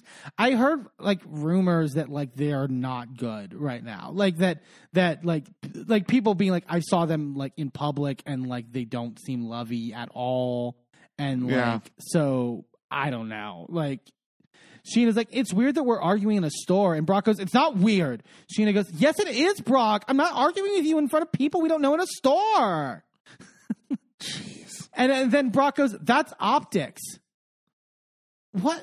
Like, yeah, like it's again. I'm not going to argue with you. Like, if you if we were arguing in a store, my instinct is like, we got to get the fuck out of here. Like, I'm not like Yeah. looking like an idiot arguing with somebody like in public. Well, but it's also, I think that his arg- his statement there of that's optics is that's not a good reason to end this conversation because all you fucking care about is how it looks. Sure. You don't actually care about what we're talking about.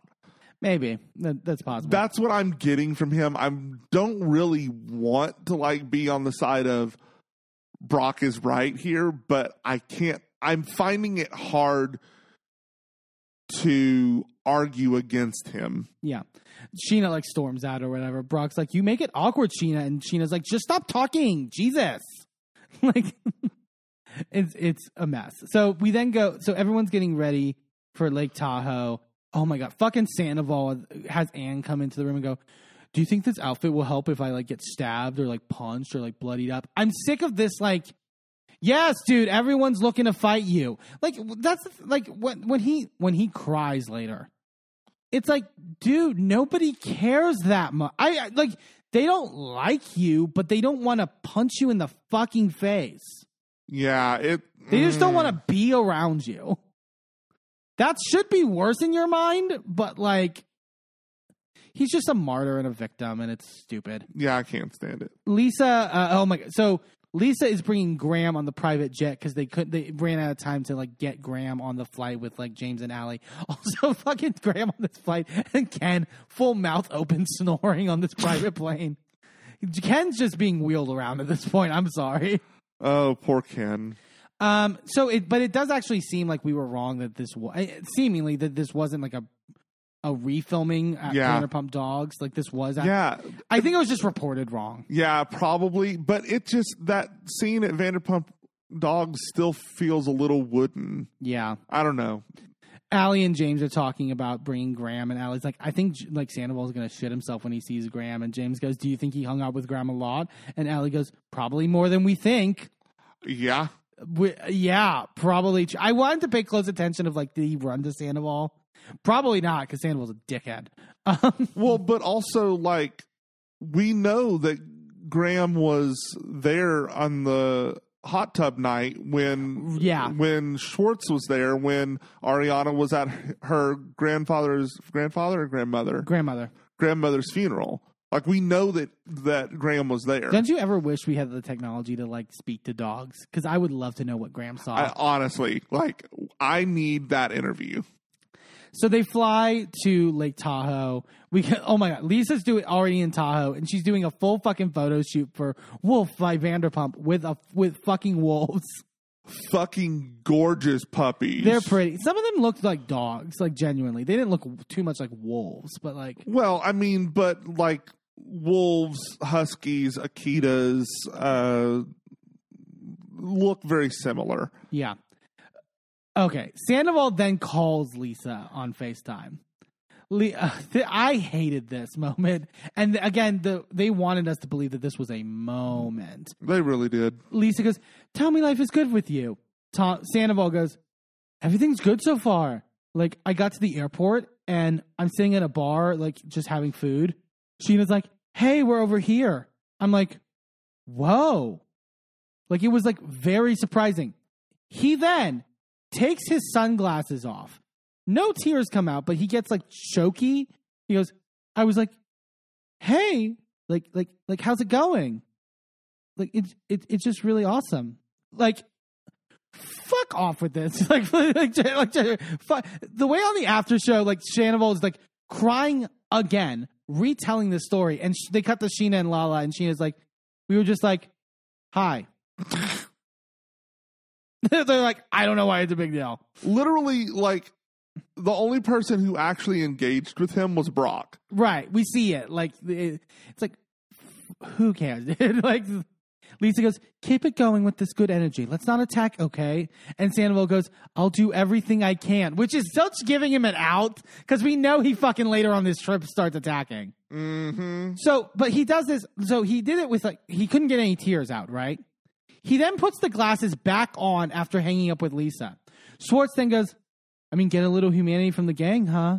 I mean, you haven't got much of that in the past five months. And Sandoval goes, No, man, I haven't.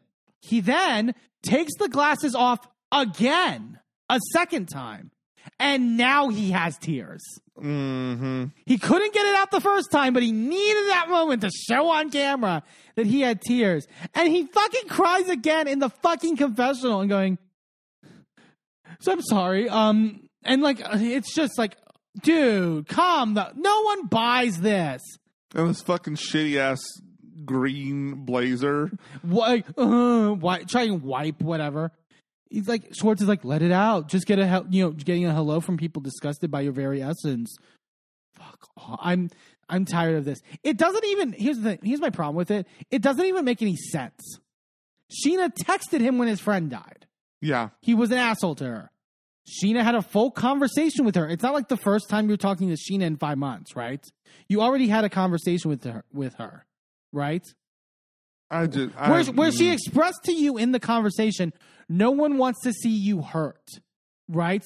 She already expressed that to you. So this one moment where she says hi in the airport leaves you bawling.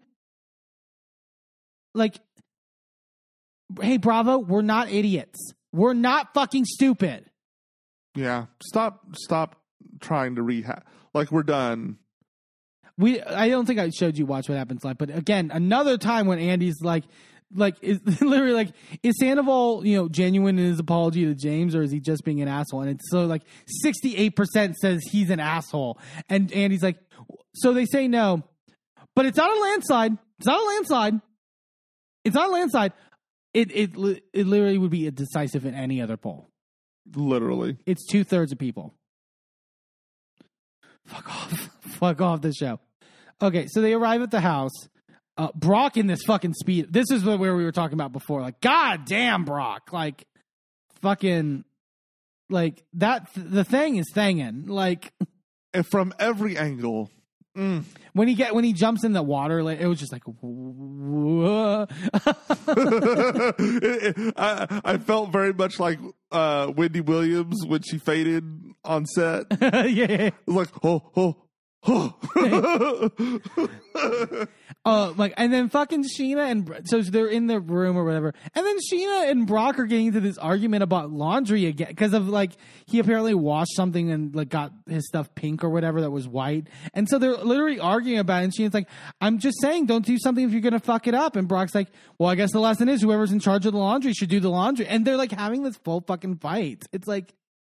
Scheana Scheana's saying that it's just in a moment where everything's just pissing her off about Brock, which is probably accurate, but you know. uh, by the way, Scheana is 37. Was that- I was like, "What are you looking up?" like, Oh, I was trying to find pictures of Brock from this episode. oh my god! Okay, like, okay, like what? We're, we're an audio podcast, babe, just for your satisfaction. Uh, yes. I wanted to have details to reference. Oh, Um, oh, right. But I did happen across an article that had her name listed Sure. and age. San, okay, uh, San. Oh my god! So Brock's in the kitchen. Sandoval comes down and goes, "How's it going?" Ooh, I like that. What? I genuinely believe the uh, the rumor that he's like closeted. He's he's probably And pansexual, and he's like manifesting it in these like really abusive ways like Uh huh. you know what i mean like because i but i don't get why he's in west Hol- why can't he come out Honestly, Uh, he's with, he was with ariana for 10 years who was openly bisexual yeah. just uh, crazy to me um brock asks how he's doing and sandoval goes this was so weird sandoval goes i'm just living in the moment right now. And brock goes yeah it's like hard to live in the moment when and sandoval cuts him off and goes i want to live in the moment. Excuse me? Like why it was like weirdly with tone and i was like it was almost as if he was the only thing i could interpret that is like i want to live in the moment means like Nobody else is allowed to reference the past. yeah, and we're and like it's nice enough right now, so I just want to act as though like we're all nice, Yeah. as opposed to Yeah.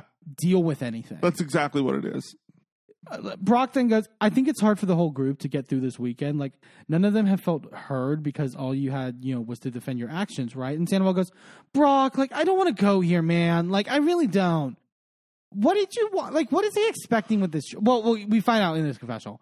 It's like, what are you expecting, dude? Like, It, it's it's it's th- this man is dumb. Brock goes, You put everyone's friendship in a very difficult position. Sandoval then goes, What I did was horrible. But neither Raquel nor I did anything out of any malicious intent. Bullshit. But we felt that things were done towards us with very specific malicious intent. Bullshit. Fuck you! Like, what's your. Here's the thing, Sandoval. What's your evidence of that? What's your evidence of that? Other than you are a nice. Like, the only evidence you have is that you live in your own bubble and your own world where you are the good guy and everyone else is the bad guy. Yeah. That's the only way that it makes sense that you believe they had malicious intent. That's called narcissism. Yeah, it's literally it's so ego driven. Yeah. Sandoval, oh, James comes down. Sandoval's like, "Hey, James, like, thanks for saying hi, like at the airport." James is like, Fuck off. Just, thanks for saying hi. Fuck you.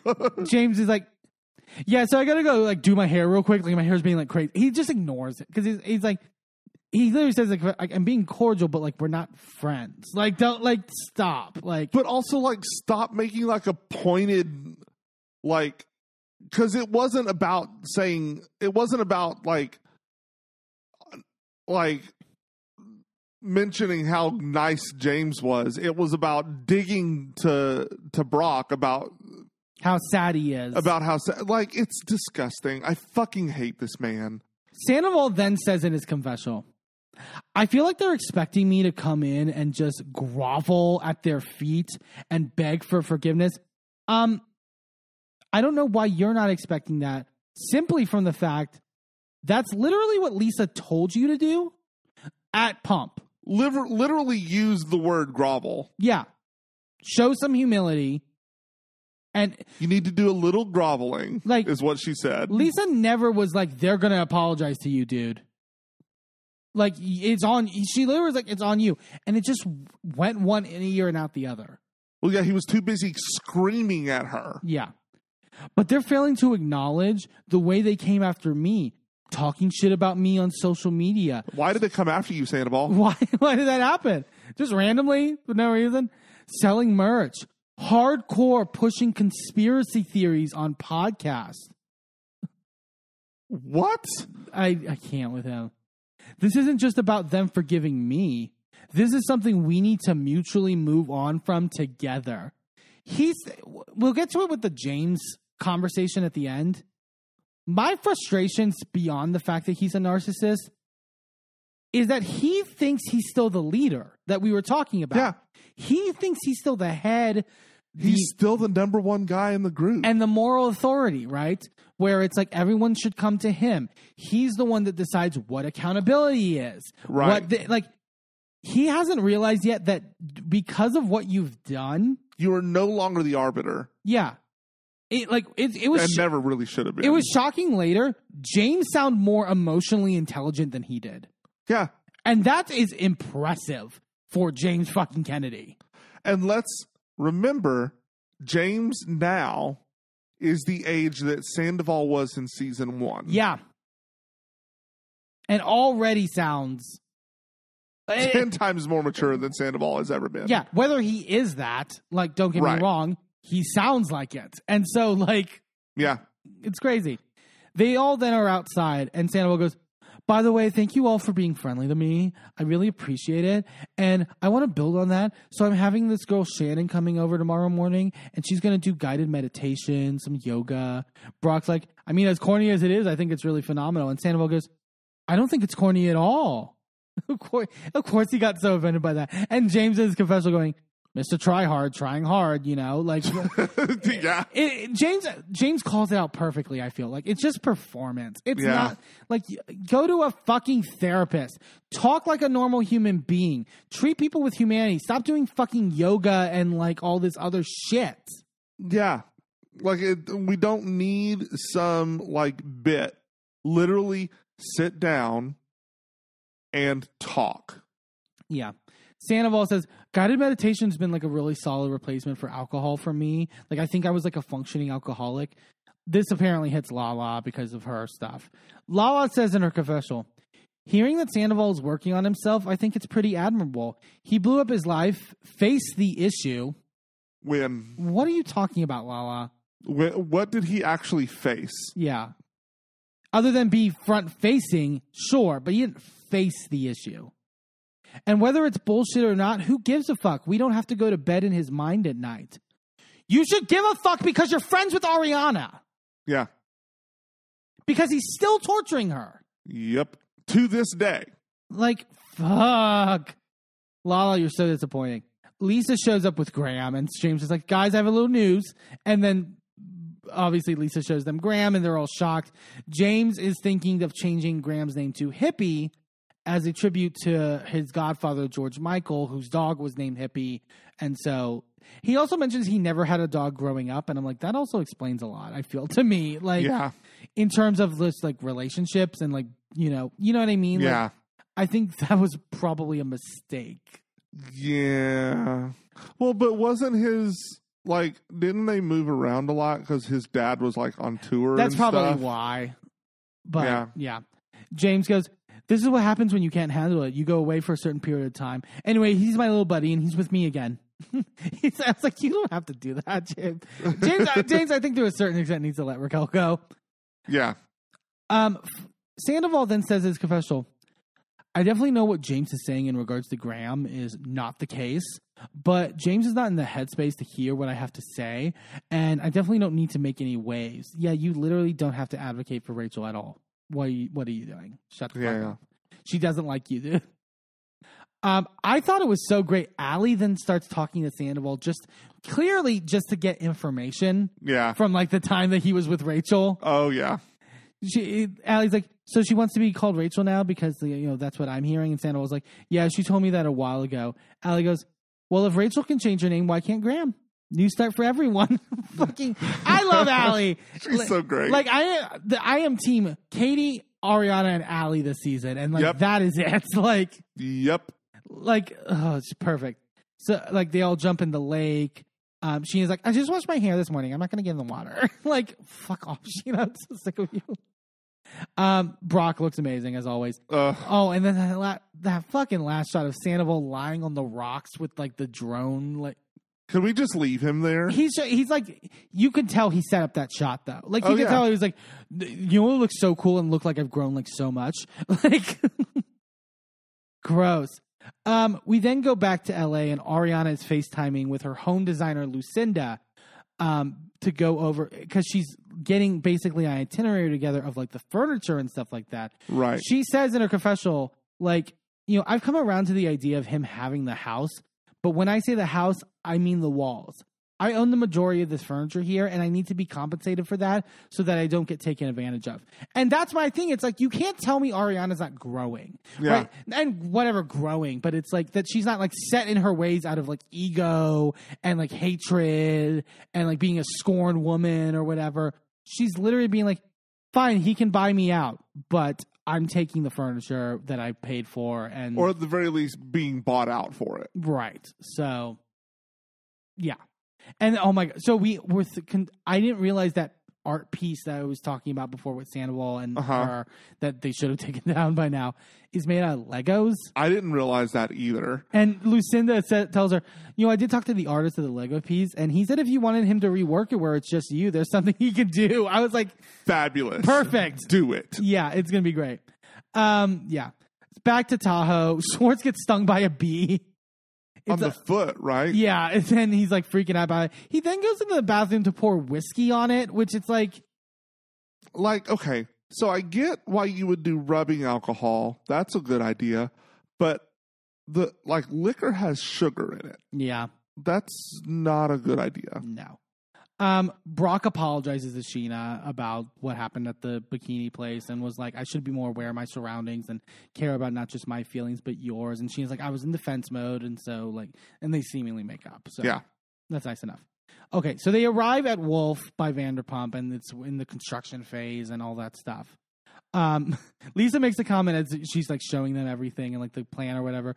She goes, "We'll be on time. We'll be ready." And James goes, "I mean, were you comparing that to someone making fun of fucking Schwartz and Sandy's?" Yep. And Lisa goes, "Remember, you're on your best behavior." I'm like, "Lisa, he's allowed. Like, so we can't make any jokes." No digs? No None? digs, nothing. Sandoval's just perfect. Great, whatever. Fuck off. so Lisa then decides that why don't you all take a whack at a wall at the wall with the sledgehammer or whatever? Maybe say something to like get off your chest. Oh no. So they, This feels like a housewives game. it does, but it's also just it, it, Why don't we just go around and say things that we're frustrated about? Maybe picture each other's faces. yeah. James yells, "Should have looked after Graham better," which is like, oh my god. Schwartz goes, "I don't want to be single at 40," which then then That maybe treat people better. Yeah, sorry. Scheana then goes, motherfucking was training on her. and she's like, yeah, it was great. And then Sandoval goes, wait, I'll do one. And they're Oh, building this up. And he's just like, wait, let me do it. Scumbags and cheaters! Fuck! Worm with a mustache! Charles Manson's son! Lala! He's like, and he's like way too into it and like way too obsessed and lost. They're like laughing at him. Lala at one point goes, How about you hit the wall for your actions, though? Literally. I get so frustrated with her because she goes back and forth. Yeah. It's like I you're worse than Scheana at this point with the flip flopping. Yeah. It's like, motherfucking Scandoval! And like throws the fucking hammer. Like, it's just like, dude, you're stupid. Everything about him I hate. Everything about him. Also, they arrive, then they go to dinner. They arrive at dinner. The way he just even walks in pisses me off. He's just, cause he looks, he's wearing like this, like what feels like a cowboy, like button up, like shirt. And he's just like straddling and fucking waving his arms So like, you know how with his shitty fucking sunglasses on.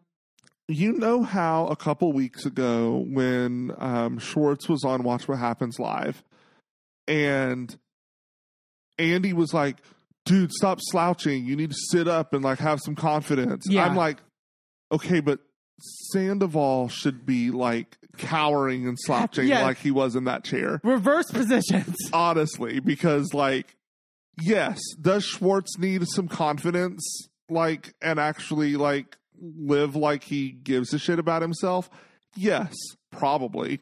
Um, does Sandoval need to like have an ounce of humility and maybe some shame about the actions he's taken? Hell, fuck yes. Yeah.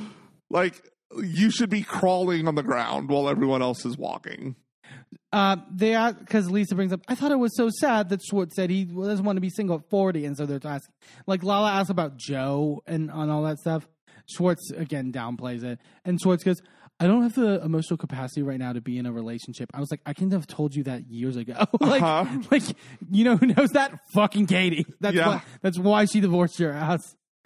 Sandoval then is like, "Hey Brock," and then takes a selfie with him, and goes, "I mean, I never take selfies for myself." Fucking bullshit. What the fuck? Like, he's such a dickhead. I hate him. And then Lisa decides to then go, you know what, James? This is the feel good factor, okay? What is something you like about Sandoval? That, fuck off, Lisa, for doing. Like, I would have been, if I was James, I would have been like, Lisa, you, you, need- you need to stop. Like, yeah, stop, honestly. stop pushing this. It- and even Tom, Sandoval goes, that felt awkward, Lisa. Like, fuck off. He's just like, ugh. Brock then asks, What's the situation with the house? And Sandoval goes, I mean, I gave her an offer to completely buy her out. Brock's like, You guys aren't talking, right? And Sandoval's like, Yeah, I haven't spoken to her since the reunion. I would like to talk to her, but not if it's going to make her angry. I just don't want to do that. Again, like putting it on her. Like, it's her anger that's keeping me from talking, you know, so. mm. And then Scheana says her confessional. I cannot imagine how hard it is for Ariana still living in this house with Sandoval. I'm having a hard time being at the same table. Then why aren't you cutting her any slack? Right. Then why? And not even just here, months later, Huh? present day. Why are you making it about you still? It, it's have you have you heard of Scheana? This, this is her mo. This is what she's done every day. Yeah.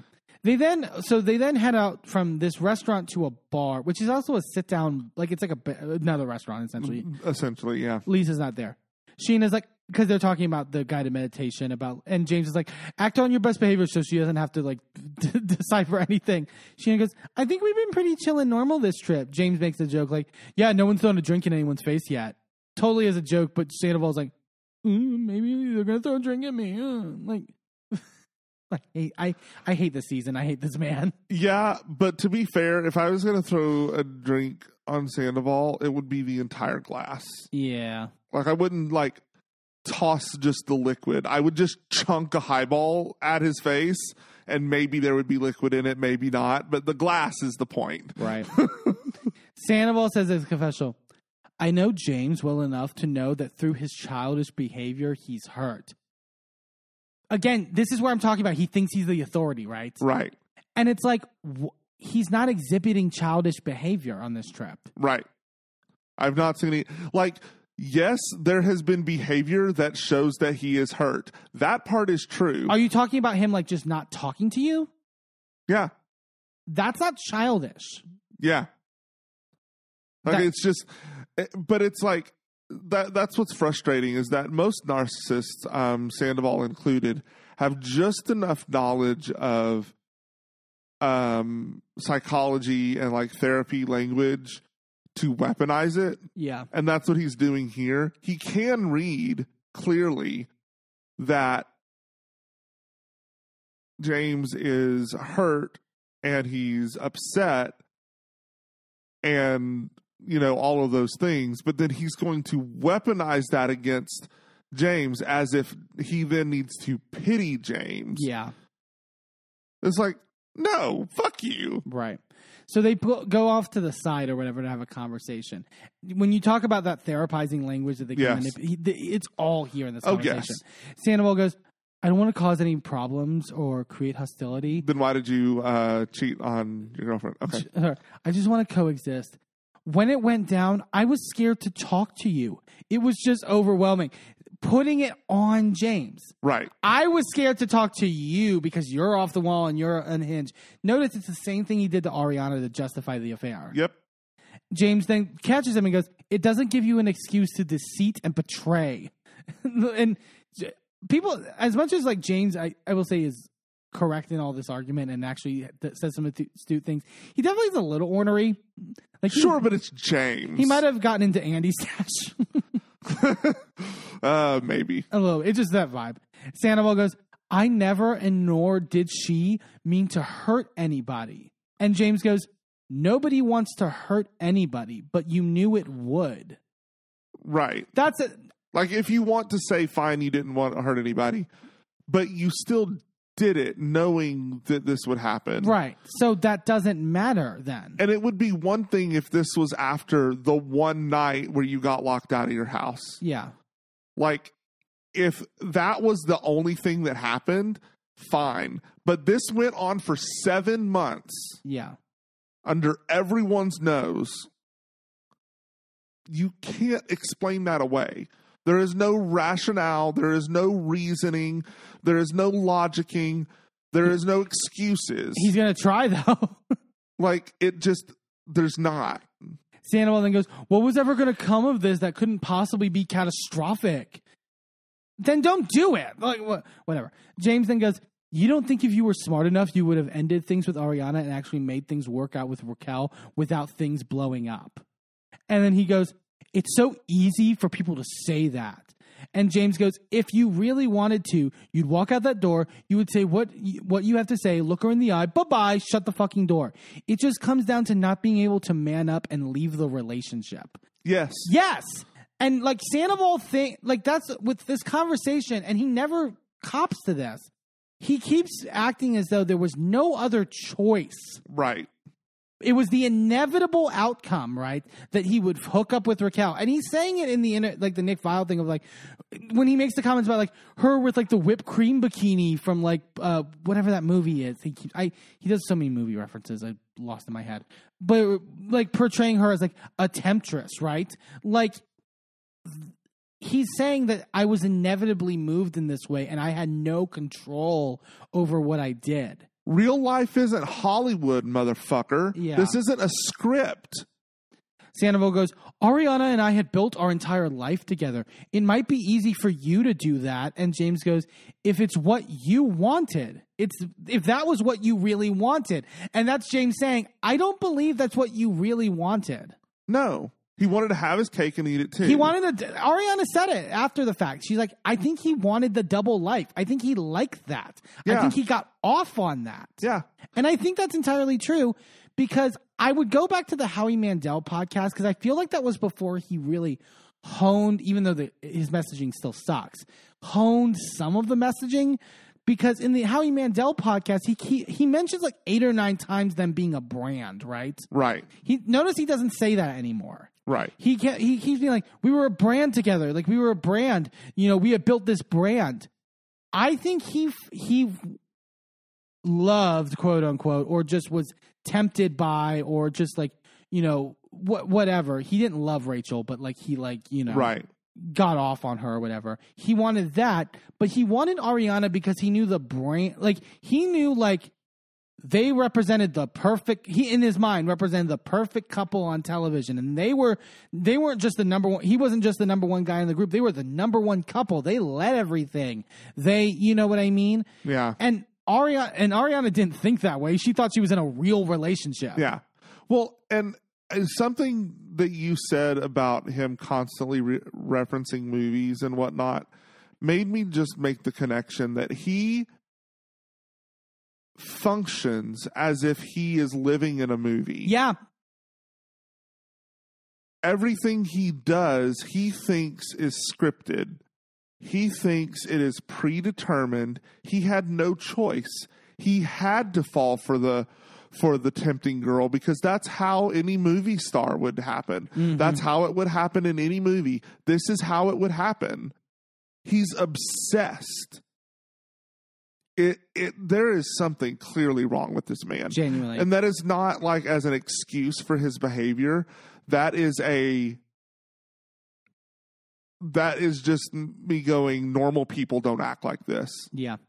James then goes, because there's like silence, but then James goes, Do you think you're going to be with her now that after she comes back, talking about Raquel? And Sandoval goes, Dude, I don't know, man. I'm basically torn between resentment and love. But 3 seconds ago you were waiting for her. Right. But also, what do you, resentment to her? Is that what he's saying? Well, yeah, for tempting him, for giving him no choice. He's wild. He doesn't understand how that comes across. Like, Jesus. James then goes, Was it all worth it? And Sandoval goes, I don't know. And James then goes, Sorry to hear that, bro. Like, because it's like, what, do you, what is that answer? I don't know if it was all worth it. That makes you think that, like, you think in the back of your head it might have been worth it. Yeah. But but that's what I'm that's what I mean. Everything is cinematic. Like that even that response, the way that he crafts sentences Right. is very much in an in an epic, you know, romance. You know, this is a, a spiel that someone would give in a movie. Yeah. Everything like the that realization is just like it changes the way that I see him. And I don't know if he's framing it as like, I don't know if it might have been worth it because I'm now out of this relationship with Ariana, which I hated, I guess, and like, which shitty for her to hear. Like again, as if you care about her. Like, is, are you saying that, or are you? I feel like I got the sense of like underlying being like, maybe it was worth it because I'm the biggest villain in history. I I think he savors yeah. being the villain. I'm sorry, I I genuinely think he does. There was a part in the New York Times. Uh, he gets interview- off on the attention. yeah, there was a part in the New York Times interview where the writer makes a point of being like he talks about like the depressive elements and all that stuff, but then he's like, "But the show's really successful. It's really cool to see like the like. Can you believe it? How successful the show is?" I think he gets off on it. Yeah. I really think he does. And how do you fix that? How do you give that guy a redemption? You How- don't. Then, like, if he wants to be the villain, let him be the fucking villain. I'm sorry, Bravo. You need to go back and like re-edit these episodes, Yeah. like this- for, for what you really, have coming up. Because like, if, he wants to be the villain, let him be the fucking villain. It's no, it's it's mm mm mm. uh, Sandoval then says his confessional, it wasn't just about being with Rachel. It was also about getting out of a relationship that I know wasn't suiting my life. What wasn't suiting your life? Being held accountable because he says the path that I was on was not a good path. It needed to change. That's the only sentence I agree with. But he thinks what he thinks is the change that needs to happen and what the actual change is is incorrect. He thinks the change is like he can be independent and free and be, you know, take mushrooms, enjoy life, blah blah blah. He, which is so again, you're acting as if there wasn't another person in the relationship, right? Right. Wild. But also it's like, dude, you're right. You do need it to change. And that's what Ariana was trying to get you to do. Right. She was trying to get you to grow up. She was trying to get you to advance as a human being where you weren't dependent on alcohol. You weren't dependent on vices. You weren't dependent on like these thrills in life or whatever. And you could settle down and maybe have kids with her.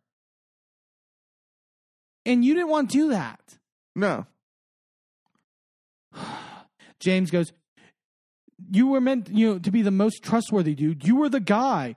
You know, I know. And Sandoval's like, I know, dude. James like, we were bros, man. We've gone through a lot. And Sandoval's like, and I'm sorry for discount discounting that.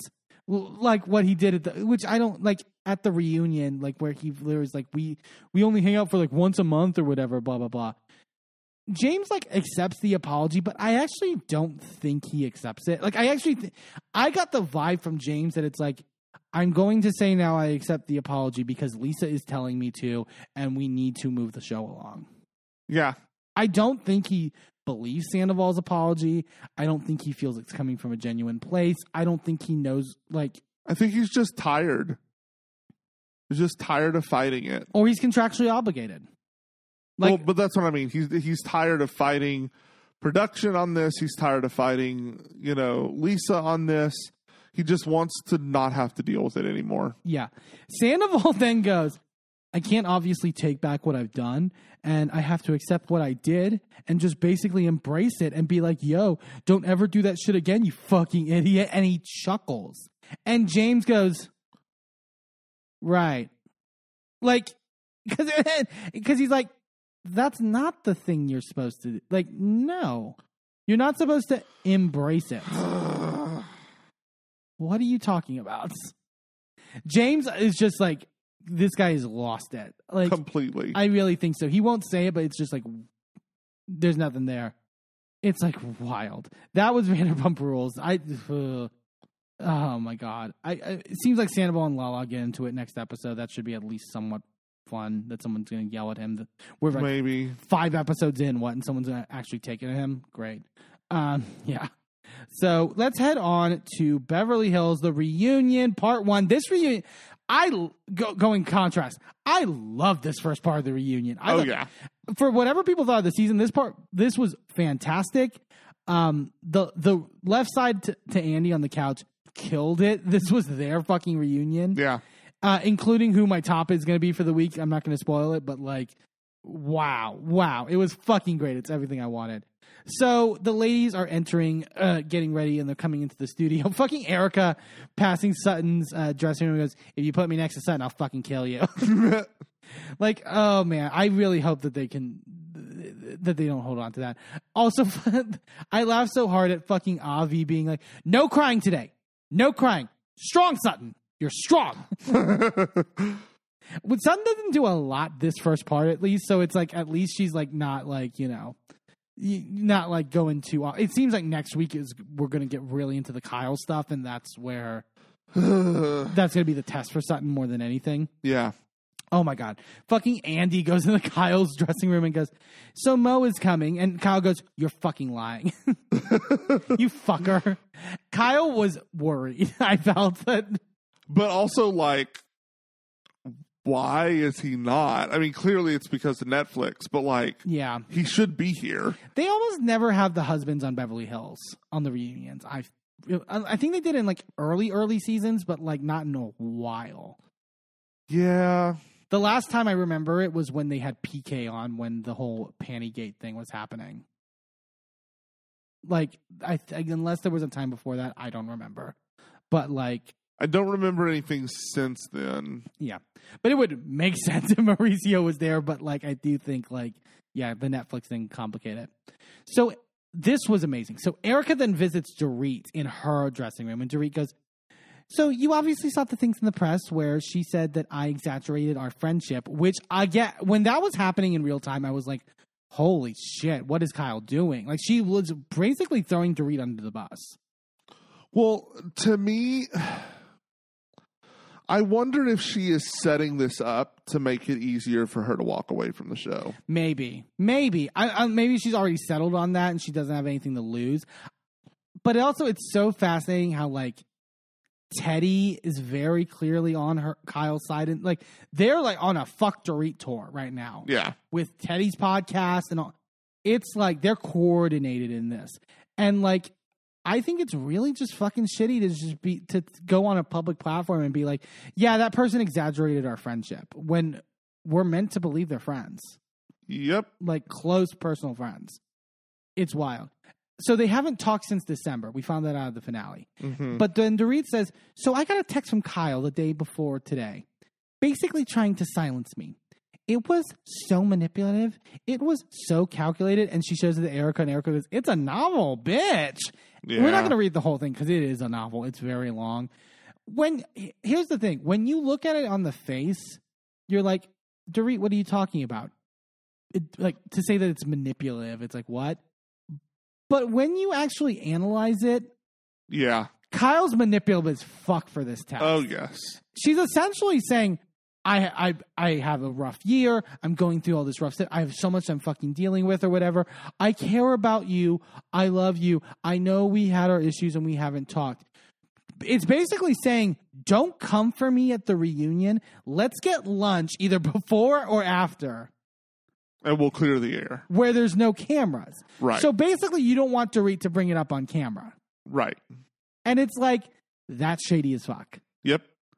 and it's it's it, Ky- this is not going to be a good reunion for Kyle. I feel because I think she's still in that defensive mode, and I think that's a big fucking mistake. Yeah, I don't think it is either. Although this first episode doesn't seem to point that direction because everybody seems to gang up on Dorit this episode. Well, yeah, they get a little bit with Kyle, and then it's all like bounding on Dorit, just like Yeah. pummeling her. Dorit tells Erika, "How would you feel if you got this message?" And Erika goes, "I would feel manipulated." And Dorit goes, "You said on Watch What Happens Live, I got eviscerated. I love Kyle, but fair is fair. This is exactly my point. Fair is fair. This is the reunion." yeah, and it's like yeah like this uh, like it's i it's sandwiched in moments where i was like i was team Dorit in the beginning team Dorit in the end and in the middle it's just like fuck her but like in the moments where she's correct she's correct here about Yeah. this kyle stuff also the way that Teddi on her podcast now is making this a thing about how dare Dorit leak this text message. That's the manipulative thing. That's the thing that proves she's not a friend. That she put this text message out on. nobody cares about Two T's in a Pod. And then, uh, well, it's not just that too. Bethenny also trying to claim that like that was like an infringement on Kyle's rights or something. You don't have rights for me to not show your fucking text messages that you sent me, Right. especially when you're going out in public and saying we're not friends. What do I owe you at that point? Yeah. Not a goddamn thing. Yeah, like get off like stop clutching your pearls and then teddi's also claiming that dorit has text mess there's text messages from dorit that essentially say like i'll throw kyle under the bus for the show or whatever i don't believe dorit texted that Like, That doesn't even sound like Dorit. Number one, there's no accent. no- well, yeah exactly um oh my god they're so they're waiting for dorit to get on the set because her dress is literally be, being sewn in the fucking parking lot Andy makes a comment. Uh, I'm glad I got here at 8:30 in the morning to sit here and wait for Dorit to be sewn into her dress. and Sutton goes, I think we should just start. well, could you imagine? Oh, and then she walks in. This what was this look by Dorit? It it felt with with her making not making. I, she is Jewish, but like centering her Jewish heritage in the last year. It felt pointed. Commentary. It felt like commentary, but I don't know. It wasn't specific enough, but I'm like, it felt weird. It did feel very weird. It also felt weird because she's the only warm color on the couch. yeah, she didn't go by the theme. Everyone at least went seemingly similar color themes, Yeah. and she like was, brown, uh, like golds and blues and greens, and then she's out here in fucking red. it's crazy. Like not just red, bright primary red. Yeah. What the fuck is this? I love Andy when she walks in and goes, Hey, Hood. and also Kyle's face at Dorit. Ky- Kyle was over her already. And she, and I I think it's because she didn't respond to the text message. yeah, Because she knew that the bullshit was coming her way. yeah. Okay, so Andy does his intros and all that. Um, he asked Dorit what the inspiration for her look is, and she goes, "Fashion, fashion, fashion." I was like, "Great," because you didn't bring it all this season. She was- uh, it was uh, mm-hmm. it was terrible. Andy then goes, "Dorit told me before the show that she's going to be speaking in bullet points, which was so rude." Dorit seemed really offended. Uh, he asked Erika how she's doing. She goes, "I'm good." It's probably the happiest I've been in this situation in two years. And Andy goes, Do you share, share that same feeling tonight, Kyle? Kyle then goes, I wish I felt the way Erika did now. Andy then brings up what Erika said on Watch What Happens Live about, like, you know, I got eviscerated two years ago. I think everyone should get the same treatment, basically pointing Yeah. at Kyle. He asked Kyle about this. Kyle goes, I mean, I saw the headlines. My feelings got hurt for a minute, But honestly, Erika's been an amazing friend to me. They cut to Dorit's face. Yeah. And she goes, She's someone I can trust and value as a friend. And I honestly think she was trying to say you eviscerated her last year, and it was more about that, that than me. And I really did not take that personally. If anyone else, particularly Sutton, Garcelle, or Crystal, if any of them said that, she would have eviscerated them. Yeah. That's it just shows Kyle's like leniency. Garcelle got eviscerated for simply saying at the moment she was closer with Kathy than Kyle was with Kathy. And that was such a huge insult. And that's just a statement of fact. That's not even like a, an opinion on anything. It's it's just yeah, I think I'm closer to Kathy than she is. Yeah. Wild. Andy knowing what to do goes, Dorit, what's your reaction to hearing Kyle's description of her friendship with Erika? Because he already knows, right? Oh yeah.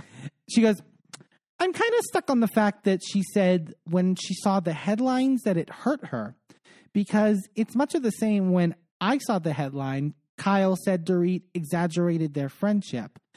Kyle says, I said that in a response to all the things that you've been saying throughout the season. And Dorit goes, such as? Kyle goes, she like pauses for a moment, like she's thinking of it, eh, but then she goes, well, first of all, being asked about my marriage on camera when we are good friends. So she's offended. Kyle's offended by Dorit asking how their her marriage is in the car on camera. Kyle, you're telling on yourself.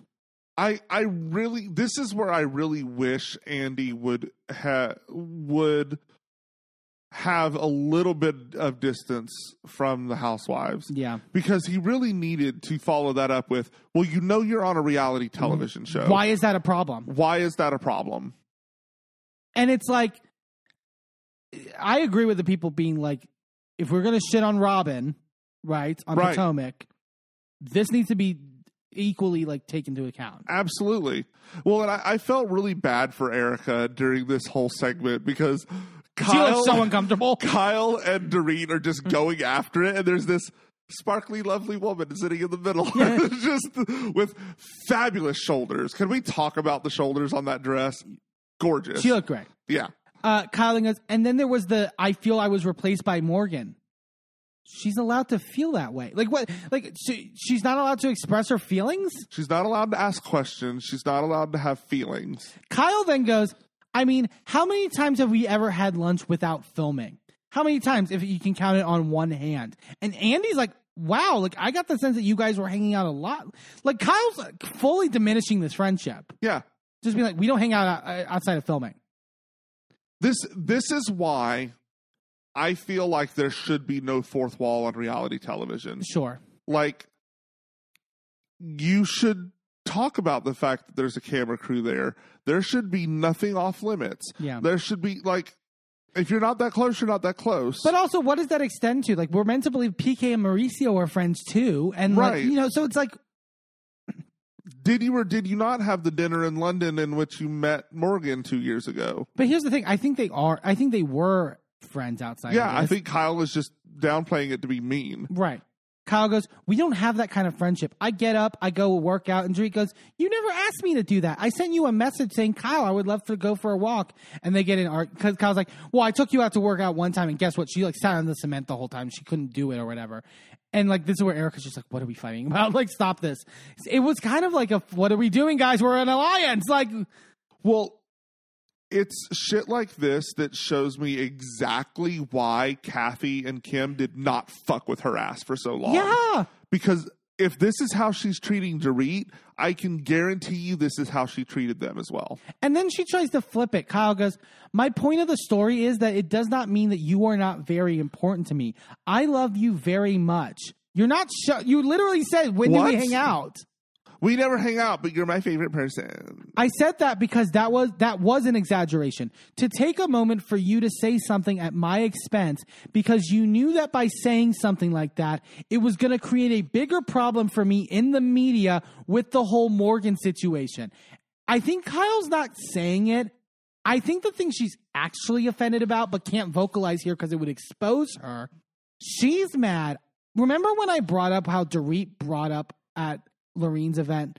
I met Morgan two years ago at this like group dinner um, that and you know Kyle introduced me to her, etc. And I was like, that throws off the timeline as to when Kyle first says she met Morgan. Right. That that she says she met Morgan way after that. Yeah. I think that's what Kyle's pissed at. Yeah. Well, uh, here's But it, but she, but if she says that at the reunion, that's going to then require follow up questions, and she doesn't want to get into that. Well, and that's why I, as Dorit, would go, you know what? We're done.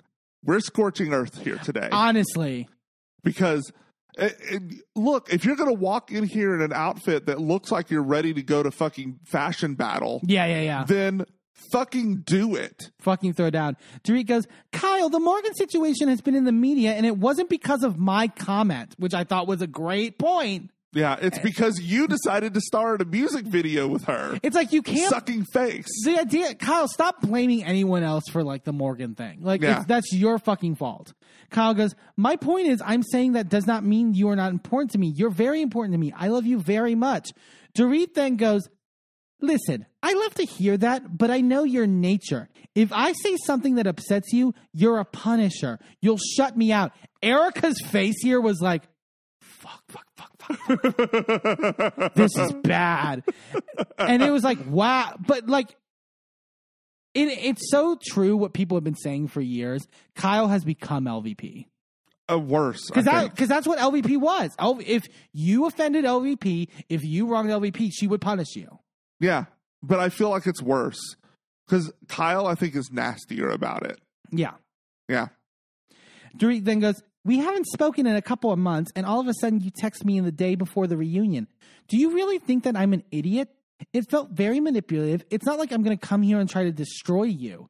Kyle then goes, It was not meant to be manipulative in any single way. Bullshit. The way that Erika goes, like, like with her eyes.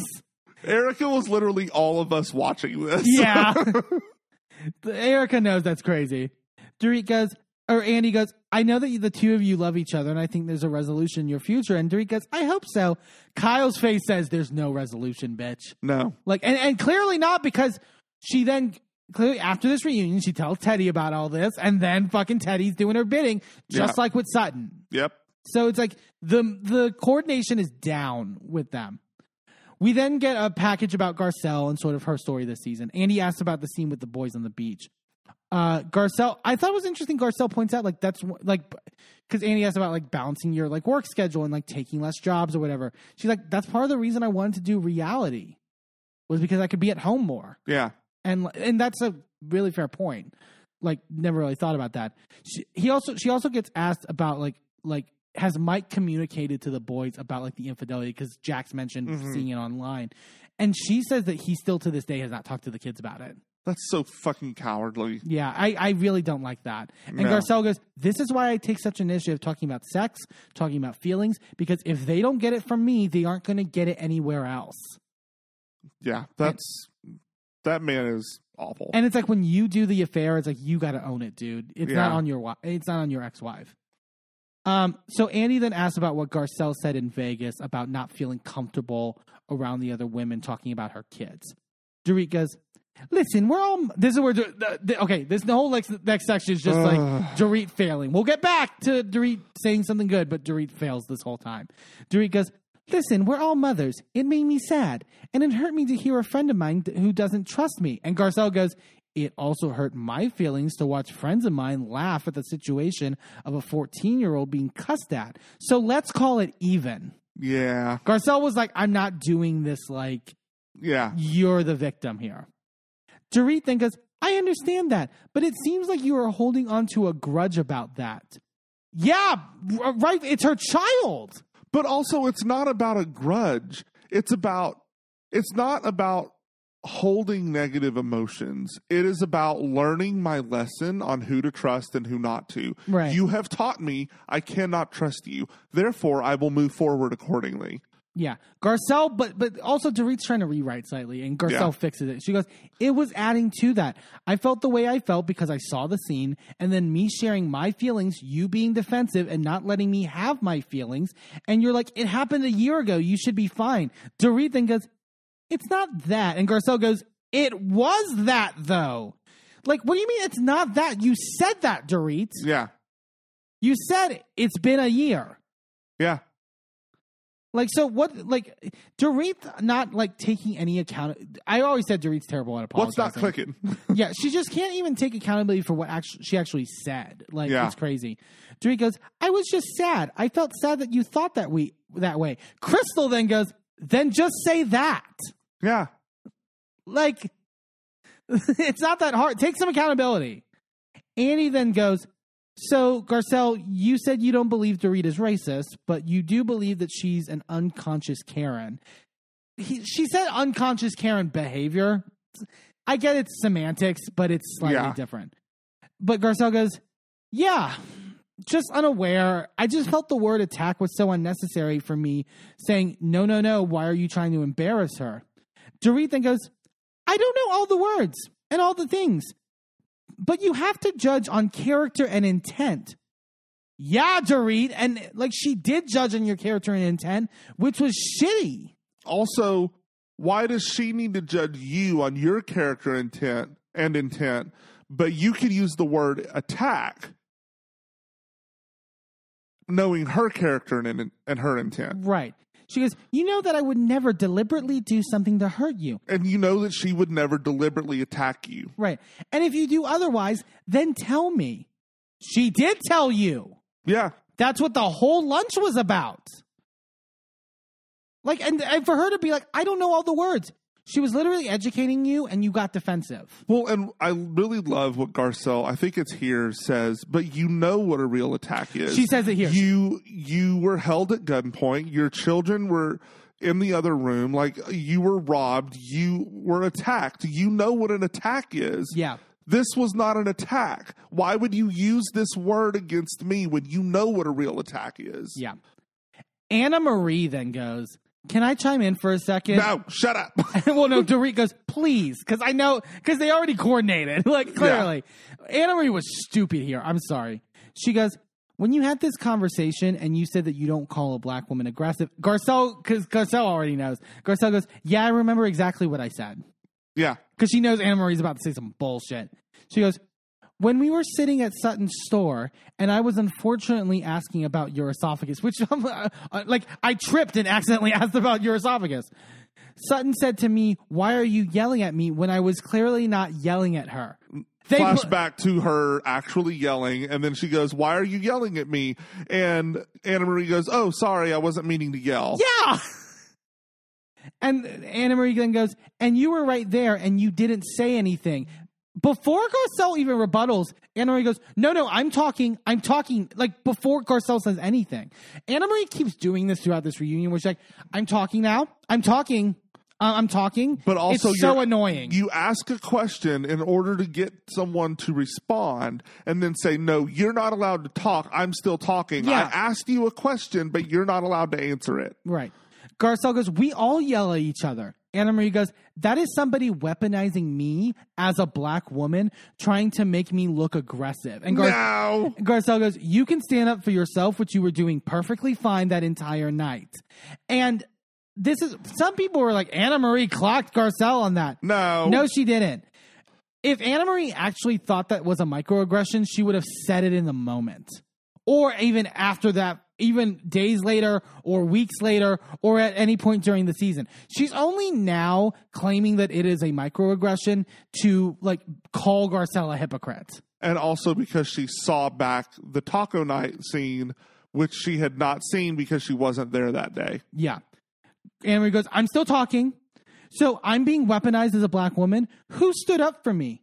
This one did, pointing to Dorit. And Garcelle goes, okay. Like, we're not, we're not gonna, Annemarie, what are you doing? You're not, we're, like, Dorit has to apologize for this shit. It was blatantly bad. Yeah. Dorit goes, Garcelle labeled me. And Garcelle goes, You also labeled me as angry or attacking. That changes someone's perception when they meet me. And Dorit goes, I didn't label you as attacking. That is used all the time. Erika is so uncomfortable at this point. She's because Erika, God, like God bless Erika for being like woke in this moment because she knows everything Dorit's saying is just like not the same thing, Dorit. That's not the same fucking thing. But I love how she is saying, look, I stepped in in the moment in that scene, but I'm Garcelle is very capable of having this conversation with you. I'm going to sit this out. Yeah. And she didn't try to like defend her Right. this moment, which I appreciated. Right. Dorit goes, You said I lived in a bubble. And Garcelle goes, Right. And then you went online and you said, I'm happily living in my bubble. You doubled down. It just felt like, wow, this girl really is clueless. Dorit then goes, In hindsight, it was a big mistake on my part. And Garcelle goes, Then why didn't you take it down? Dorit goes, Because, first of all, and then before she even fit, Crystal is like, Wait, what are we doing here? Because she goes, I think you did it twice. Yep. Like, didn't you do two posts? Like, as if this was like a mistake. And and Dorit goes, no. The next one was to clarify. I said the only bubble I live in. Dot dot dot. And Garcelle goes, I can't. Like. She, that has to. She can't be really mean that, right? That she that was a clarification post on the. No, there's no. It, it was not a clarification. It was a dig. It was so blatantly a dig. But that's the other thing that frustrates me with Dorit here throughout this. We'll get to the crystal stuff. She keeps doing digs and then acting like, oh, it was innocent. There was nothing, you know, really intentionally behind it. It's like you, you weren't. Stop playing in our faces. Like, Yeah. It got lost in one of my eight fake accents. yeah. Dorit goes, Do you really believe I was doing that to stick up my middle finger? And Garcelle Yes. goes, That's what it was perceived as, Dorit. And even Andy's like, It didn't really land. Like, do you think that landed? Like, what? And Dorit goes, No, it didn't. I'm asking, Do you think that was my intention? And Garcelle goes, Yes. Dorit keeps asking these. She'll do it later. Where she asks these like obvious questions that have obvious answers, as if she was going to get a different answer. Yes, I think you intentionally did it. And look, I am someone who thinks intention matters. Intention always fucking matters, but impact matters more. Yeah, Whether you meant it that way or not, that is the way that the entire rest of the world perceived that. So you still owe an apology. yeah, The intention behind it is whether or not someone can move forward with you or not, right. not whether or not you owe an apology. Dorit goes, Garcelle, they were very big accusations. And Garcelle goes, So was the word you used for me. And Andy goes, So Andy tries to diffuse this and goes, Two things can be true. And the one thing that I've learned is that it's really important to listen and say less a lot of the times. He's mainly saying that to Dorit. Like, Yeah. like, but Andy goes, Where do you go from here? Is the question. Erika goes, To a break because I need one. Erika's like, Get me the fuck out of here. Again, stupid questions. Dorit goes, Tell me this. Do you like me? And Garcelle goes, Sometimes. Dorit goes, Do you have a problem with me? And Garcelle goes, There's something, obviously. and Dorit goes, Do you want to try to work through it? Do you want to have a friendship? And Garcelle goes, I'm not sure. like obvious answers. Like I love Garcelle is just like, yeah. I'm not humoring you. This is not. We're no. Oh man. Okay, so they go to a package about like sex talk and stuff like that. Um, so it's just sort of general topics. This is also where Dorit loses me. Andy brings up that Crystal said in her confessional that Dorit hasn't seen a real body part in ten years, and asks Dorit about that, and Dorit goes, "I know. I'd love to understand what exactly you think, other than my boobs, is fake about me." Your And- accent. Well, there's, yeah. But then Crystal goes, I mean, I was just being funny. And Dorit goes, Oh, funny. Like, so offended. It's like, Dorit, you've said so much shit in your fucking confessionals. So much shit. You literally cr- called Crystal boring, that she's like, does, basically, like, shouldn't have a job here. Yeah. Like, fuck, like, what? Also, I felt like in the previews for this that they made it seem like Andy said, "Well, your accent," and then Oh, she yeah. said, "How dare you?" or "Don't you dare?" or something like that, and they completely like meshed that together because that's from a completely different conversation. Yeah. Uh, Andy asked about Erika's comment about Sutton's bull riding skills being a lot wor- uh, lot better than her dick riding skills, and and Andy goes rebuttal, and Sutton goes, "No, it's about right." Sutton was great here. Andy asked Sutton about making out with the driver, and he goes, "I want a driver with benefits." And Sutton goes, "He's good looking too." I like that. Like she's just like, "Yeah, I made out with him a couple times. You know, it was nice. You know, uh, yeah." Uh, Andy then asks Kyle, "Oh my god." In season 10, we saw you very finicky about the implication that you and Teddi were romantically entangled, which is such a good uh, point. Now that you're scissoring with Dorit and saying that you date a woman, what changed? The, just the phrasing of that question was beautiful. But also, it's like, yeah, let's get into that. And then Kyle goes, I mean, I have changed. Like, I grew up where everything had to be by the book. Like, that's what my mom like instilled in me. And I don't know what the future holds. So why wouldn't I say maybe? Which Okay. but then you're yes, I think that's a great answer. But then you're going to complain about people questioning the Morgan thing. That that answer is great in a vacuum. It's great in a vacuum. and the way, and we both saw it. The way that after Kyle says that, Sutton goes. And by the way, I don't think any of us would be judgmental or care. Like we would be supportive and then Kyle almost was angry at her. because it was always like, no, it's not serious. It's no, it's not serious. No, shit, I shouldn't have said it. it was so funny. Okay, And then Andy literally goes, "Oh well, that's sweet," and she's like, "Yeah, that was fine. Have to be nice about this." Yeah. Uh, we then go to Annemarie's package.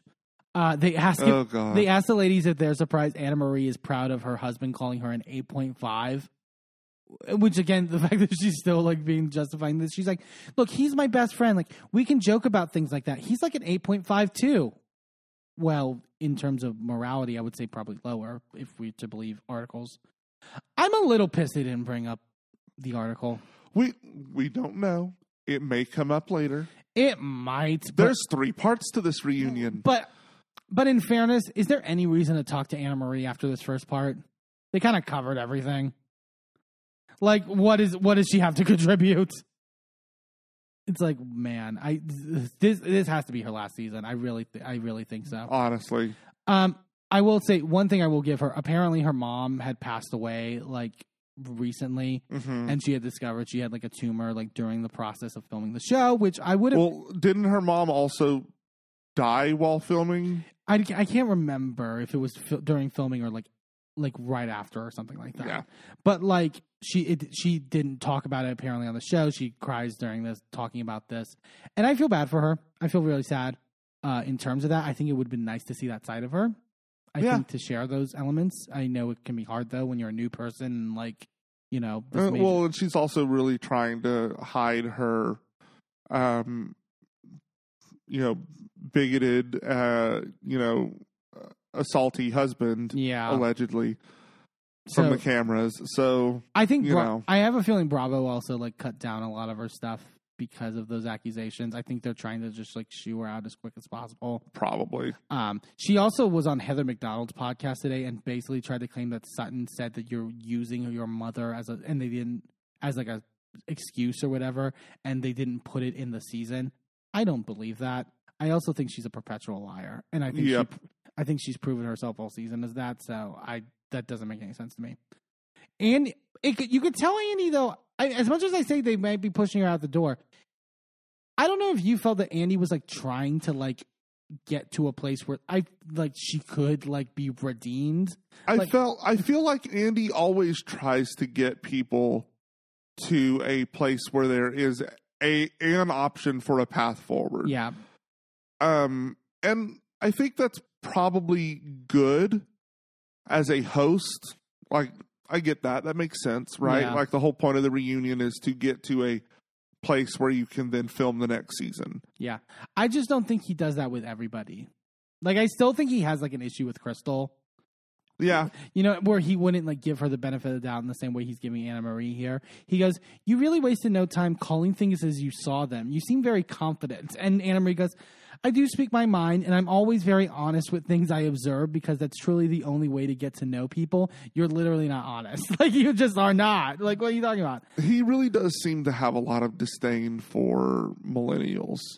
and the audience because he goes in some viewers eyes you could just do no right because she was doing no right like it the reason that everyone didn't like her was because of what we observed Uh-huh. why are you like shitting on us for like having opinions isn't that the whole point Yep. anyway, she goes, "What was the hardest part of the negative feedback?" And she talks about internalizing it, and she's crying more. They- Hopefully, you internalized it and maybe grow from it. I think, I mean, she's make she made a decision here that I thought was smart, but even still, I think she's doubling down in certain ways that is Yeah. annoying. Andy goes, "You met Crystal before joining the group. What did you think of her then, and was she the same or different?" She goes, "Crystal was awesome off camera, and when the cameras went up, it was a different tune." I love that Crystal didn't engage this part. She's just kind of letting, like, letting that sort of like ride out to be like, "I'm Mhm. going to eviscerate you here." Andy asked Crystal if she had confused anesthesiologist for anesthetist, that it could be confusing. And Crystal just goes, No, I actually have a half sister who is an anesthesiologist, so we had that conversation. You said, I'm an anesthesiologist. And I said, Oh, my sister's an anesthesiologist, and she has a private practice at Cedars. And you said, Oh, I'm a nurse anesthetist. And you said, Well, people don't know the difference. Which, like, I love Crystal's like, No, I didn't confuse it. And this, and I'm going to lay out exactly why I didn't confuse it. yeah, it makes a lot of sense for for Anna Marie to go around and say, "Yeah, I'm an anesthesiologist," because nobody needs to question her on that. They know what she does. Like, I don't think that she's out there trying to convince people that she's a doctor, No. but she uses the term anesthesiologist because everybody knows what that is, and she then doesn't have to have a long conversation explaining what she does for a living. Right. That that yeah. So she did rep- misrepresent herself. I completely believe that. Yeah. Anna Marie then goes, I'm gonna tell everybody now what really happened, which is so everything everything she says has like an air of condescension. Yep. She goes, So when Crystal and I first met, what do you do? I'm a housewife. Crystal goes, No one talks like that. I would never walk in and say, Hi, I'm a housewife. Anna Marie goes, The only reason that I'm not talking over you right now is that I'm not going to do that today. Ugh. Like, I'm so, like, the, I'm, I'm so over it or whatever. Go like, fuck then yourself. go home. Like, you can't talk all this shit. And also, like, talk shit about Crystal online and, like, hype this up online. And then in the confessional, just be like, I'm over it. I'm over you, blah, blah, blah. Shut up. You know that you're not on the right side of this. Crystal goes, You have proven to be a liar. And Anna Marie goes, Oh, I'm sorry. Did you not insinuate? And Crystal goes, Did you not say that I said that she had an eating disorder twice? And also, what is she about? Like, what was Anna Marie about to say about, like, did you insinuate? Because she pointed at Sutton. Was she going to cite the eating disorder thing? Because, Yeah, like, I think she was. I think she was going to say, "Did you not insinuate that she has an eating disorder?" no, you did. You literally did. It's on camera. Yep. Anna Marie goes, "Oh my god, I'm not going to yell." Crystal's like telling her she's a liar, and Dorit goes, "I think liar is a strong word." No. Kiss my ass. You would call any of these other women a liar. Like yep. Crystal goes, "I think you just intentionally misrepresent because people don't know the difference." Like you're like Yeah. you're saying, and then Anna Marie go- talks about like. There's these political issues between anesthesiologists and nurse anesthetists. She's like, it's like a market turf war because one is le- less expensive and sort of, but they do the Yeah. same job or whatever. Fine, it was like, cause, but she's making it under a perception of like Crystal minimize my profession, and it's like no. In in the extended version, Crystal's like, no, I didn't. I if li- anything, you did because you don't think that it's worth your time to explain that your profession, number one, exists, and number two, is a valid answer to anesthesiology. Yeah. Crystal goes, How you weaponize your profession against her, meaning Sutton, that's when I had it. And Anna Marie goes, Oh, here we go. Yeah, here we go. Because like you were wrong in that. Yeah. Anna Marie, uh, but and she admits to being wrong, which is why I don't get why she's so like flippant on it. She tells Sutton, watching it back, you know, I do want to apologize. I shouldn't have done it that way or whatever. You know, like she apologizes to Sutton for how she did the esophagus thing. Sutton goes, I wasn't angry about the esophagus. It was the going behind my back and talking about it and saying that I had an eating disorder and that I was hiding behind this ailment to have an eating disorder. That was really hurtful. Yeah. It's like, yeah, like that's like you can't you have to acknowledge that to me.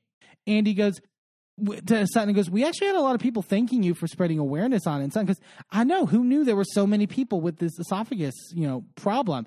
Erika then turns to Anna Marie and goes and goes, Well, you brought awareness. No, Sutton brought the awareness. Anna Marie didn't do shit. Uh, And Anna Marie goes, not the right way or whatever, which I guess she is owning it.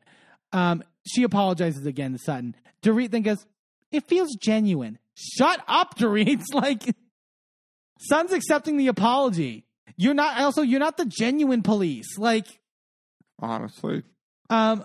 uh, Okay, so they take a little break, but as they're about to come back, fucking Kyle goes, "Guys, listen to what Vanderpump said. She's so obsessed with Vanderpump still." She goes, she met Crystal and she said, And who are you? Crystal said, I'm on the show. And she said, Is Kyle still on? Can you believe that? Like, I no. Like I could I could understand if LVP said that, but it's a joke. yeah. It's not a I'm not aware of what's going on on the show. I need them to like get in a room together and just either fight or make up. Like, honestly. genuinely. Um, we get a crystal package about her stuff. As the package is playing, they play Dorit's child bride comment from her confessional, right? hmm They show the little bar. Dorit chuckles Ugh. when it comes back. It's like, wow, Dorit. And it's like I'm she tries to play dumb later, and it's like that's not working for me. I just it she she acts like none of us have eyes. or have the internet or if she has the internet she tries to be like i didn't know that was a thing later and it's like everyone was tweeting at you and posting in your instagram comments that that was offensive what are you talking about I, I just the woman's deranged, I think. Like I don't understand. she's in her bubble um, Andy asked about how her, her be, Crystal being in her head about everyone of other people's weight and being like conscious of that. Mhm. And Crystal goes, "Everyone's gotten skinny the last few years." They cut to Erika's face being so annoyed because in her head was like, "It's my hormones." My hor- I said it was hormones. like, it's like no, it wasn't hormones. Um, they didn't mention anything in this Crystal segment about her brother, which I found odd. Which is like that was like a major story.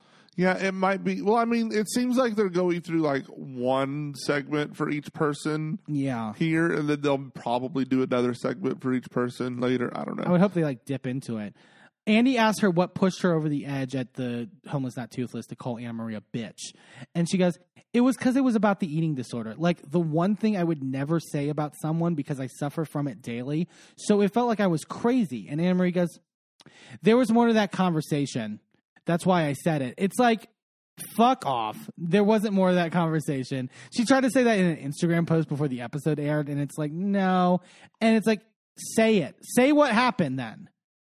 But like, what? She, again, are you trying to make us believe that she implied something about Sutton having an eating disorder? I don't believe that. Well, and we've already seen was it like last season or the season before.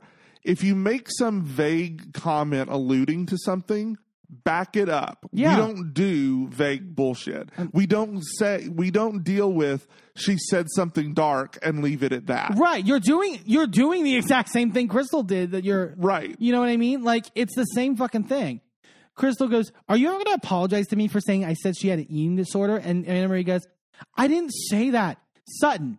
Crystal did not say you had an eating disorder. I didn't say you had an eating disorder. Period. One, you did imply that she had an eating disorder. You actually did do that, and you said at the time that Crystal said it. So you're just rewriting history." Double the lie with one statement. I don't know how that happened. And Sutton just goes, "Good, because I don't." Andy asked what Anna Marie's acu- about what Anna Marie accused her of before when they met originally, and mm-hmm. about the whole like socialite, unintelligent co- thing or whatever.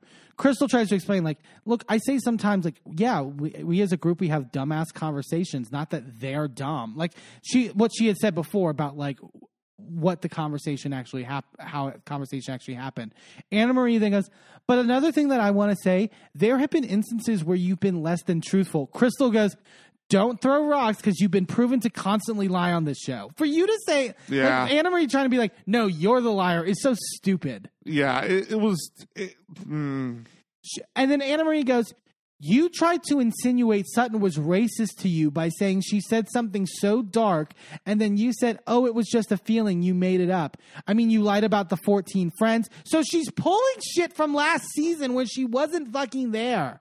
yeah, it, I mean, I, she gets me so frustrated I can't speak. Yeah. It's just it's so frustrating. and it's so coordinated. Like it's it's like you were sent out by Kyle. Let's Yeah. be honest about that. Anna Marie then goes, like, I don't want to be a part of your like system of lies. And and Crystal immediately goes, You're not a part of it. So don't worry about it. The way So good. Erika's face was like she ate that. That was good. Crystal came into her own this episode and it was fantastic. Andy asked, Dorit, you seem particularly offended by the slight on your education. Why was that? And then Dorit goes, I think I'm the only one here with a college degree. And they're all like, What? Like multiple people here have college degrees. Andy literally is like counting one, two, like, what are you talking about? She's just making shit up at this point. Yeah. And even Garcelle goes, You can still be smart if you don't have a college degree, by the way. Like, Right. what are you talking about? Uh, but as this is happening, it's like jovial. Crystal finds her opening and gets in and goes, Oh, and by the way, I'm going to stand by the uneducated comment based off of you calling me a child bride. Yeah. That's a disgusting thing to say. Dorit does her wide eye, like, What? And, and goes, You know, they call Priscilla Presley a child bride. Crystal goes, Okay, I'm an Asian person. And Garcelle goes, She's an Asian. And she, and under her breath, Garcelle goes, See, this is what I'm talking about. Like, like it's just keeps. Also, Priscilla, like she was a child bride. Right, She was literally fourteen, right. And marrying an adult. she was, and Crystal was not. She Right. was in her 20s. Like I just. it's so dumb. That's such a fucking dumb argument to read. Yeah. Crystal goes, as an Asian person, child bride is equivalent to mail order bride. Do you know that? And Dorit goes, now I do. Again, it's like you you heard this for the first time in this moment. No one, when you made that comment, told you. Not strangers on the internet, not, Not, your, your, friends. producer. Girl, we're not stupid. She goes, and obviously it was a throwaway comment in my confessional. So when you do it, it's a throwaway comment. When Crystal makes a comment about the fake body parts, that's such a serious thing, right? Right. Like this is ridiculous. She goes, "That was not meant. That was not what I was insinuating. It was off the back of you calling us unintelligent, which was hearsay, by the way. That she didn't actually like she. You don't have evidence that she said that." Kyle goes. Kyle then tries to defend Dorit and goes, "But the other part of it is like saying that you were twelve. Like I will- I always say when I'm saying someone's young, I'm like they're like twelve. Okay, uh, that I will give her because I do that too. But like in relation to child bride, that takes out the context of that, Correct. Kyle. That's a completely different context. Like I will, I have literally said they're like fucking twelve years old. Sure. I, you know, but like when you're again, like you just said, when you're coupling that with other things, it's like that's not the same. Yeah. Crystal then goes off and goes, and you said I got married at 12. I got married at 24. I had already gone to college and I built a company worth over a $100 million right now. And the way Dorit goes, wow, amazing. So like condescending. Like, what have you? do- What are your businesses? Where's worth? Beverly Beach? And didn't and Beverly Bride was it? Was it that a thing too? Yeah. No. And I say was because they're not anymore. Crystal then goes, So for you to hmm. say that you were in college and getting all this education, building businesses while I'm getting married at 12 years old is bullshit. It's a microaggressive comment. Yeah. And like called her. I was like, Yeah, Crystal, get her. What what was wild to me is that Erika then leans over Well, to Dorit. Dorit goes, Well, that was not my intention. And so lesson learned, and I appreciate it, which is not an apology. but also Erika leans over to Dorit and says, I'd honestly say more like macro. it's like, it feels macro, not micro. but like did you think you were making a snide comment to someone else, Erika? you know your mind. you know you're making a snide remark to the person that that remark was made against. Yeah. Wild.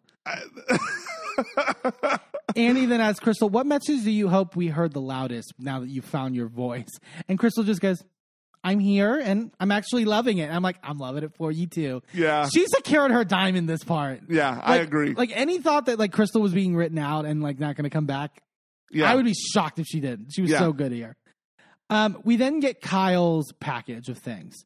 Um, Andy, because it ends with the Lorene stuff, and so Andy asks her about like what the grieving process is like right now, and Kyle says, "You know, I've learned in therapy there are some days that I'm doing this like disassociating thing that if something's too painful, I don't think about it at all, which is like that's good to recognize. yeah. I think she does that beyond like I think she's been doing that her whole fucking life. Yeah, probably.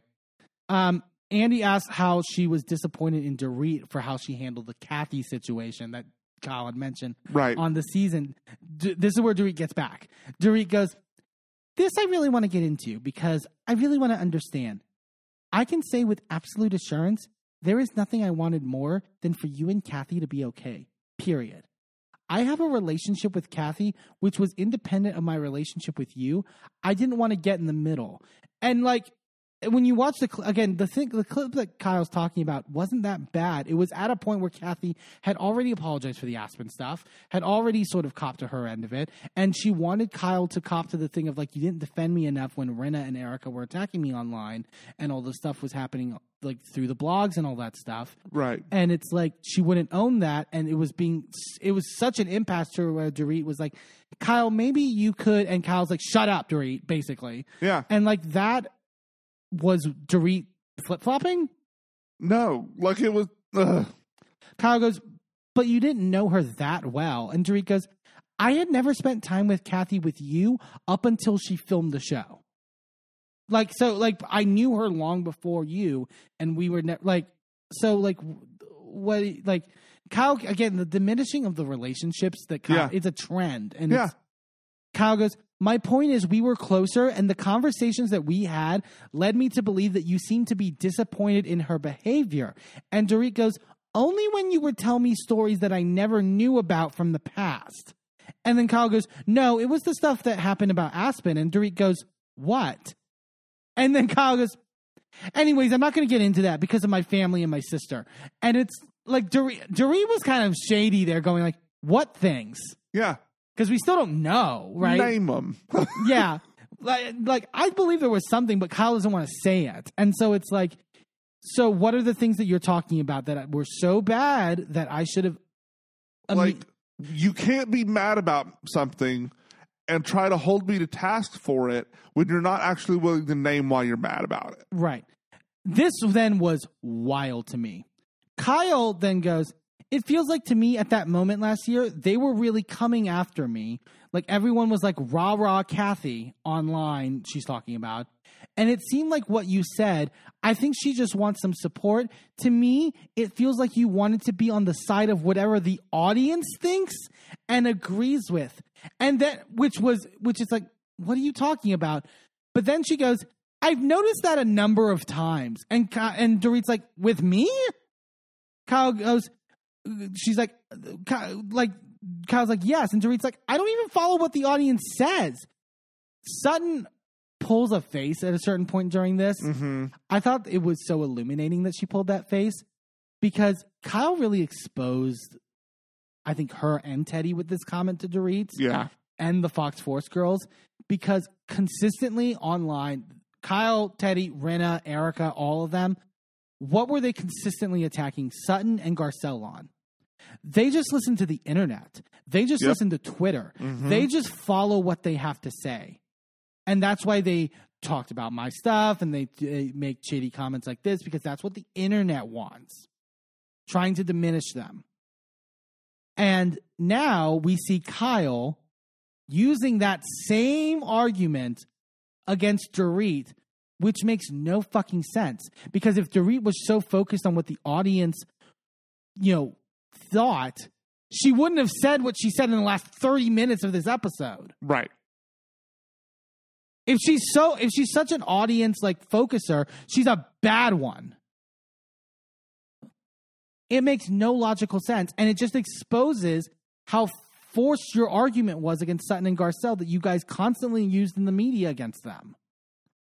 Well, it, it just it, it also exposes like the way that she thinks about everything. Yeah. Why is that your initial go to? Mhm. Why is that always the direction that you head? Say because that. that's how you think. Yep. That is what your goal is. Because you will come out with some fuck shit during one season and then completely change Switch your it tune up. the next season. Yep. You've done it for years now, Kyle. She she's the master of it. Stop it. Yeah. And then okay, so we watched the extended version on Peacock. And it's and on the regular version, it just kind of leans with this. And Dorit's like, what the hell are you talking about, basically? Kyle provides another example of allegedly Dorit playing to the audience It's the wildest thing I've ever heard in my fucking life. And I and I was like, Kyle's fucking crazy. Kyle is fucking crazy. She then brings up there was another time at BravoCon this year where a fan asked a rude question about Teddi. And I remember this happening. There's a fan that was just like, Why do you kind of, Kyle, why do you keep pushing Teddi on us? Why are you trying to make fetch happen, basically? Right. And Kyle gives a good enough response about, like, Teddi's my friend. She's been great to me. So I'm not trying to make her happen. She's just my friend or whatever. It was a fine enough response, like a clap back at this person. So they show the clip. Kyle get, does the clapback response. Erika then goes, I mean, I'm friends with Teddi, you know, because even I think Sutton even said something about like, yeah, Teddi sucks or whatever. Erika goes, I'm friends with Teddi, you know, I've known Teddi for a good while and I really like her. And then Anna Marie goes, yeah, I even knew Teddi like before the show. Like, I think Teddi's a great person. Which I will mention the order that they were sitting in was Kyle, Erika, Dorit, and then Anna, Anna Marie. Marie. It's the same order they're on, in on this couch. Right.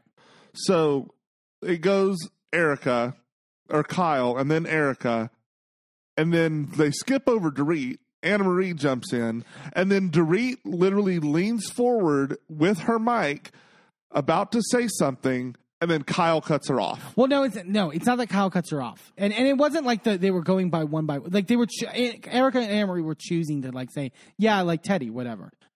Fine, who cares? Yeah. Dorit does look like she's about to say something. It's the moderator. The moderator Oh, goes. yeah. The moderator goes. Okay, next question. Kyle takes this as if Dorit intentionally didn't say anything in support of Teddi because the fans didn't like her. Who gives a fuck? Who cares? Why does Dorit have to? Why does Dorit have to speak up for Teddi? Why? When through not just on on its face, but when three other people just spoke up for Teddi. Right. Why did she need to do that? Also, the question wasn't pointed at anyone but Kyle. So why was anyone but Kyle answering the question anyway? Yeah. yeah. Dorit then goes, I'm openly friends with Teddi. What does that have to do with anything? And Kyle goes, It would have been nice to say Teddi's a great person. But she's not, though, Kyle. she, she isn't.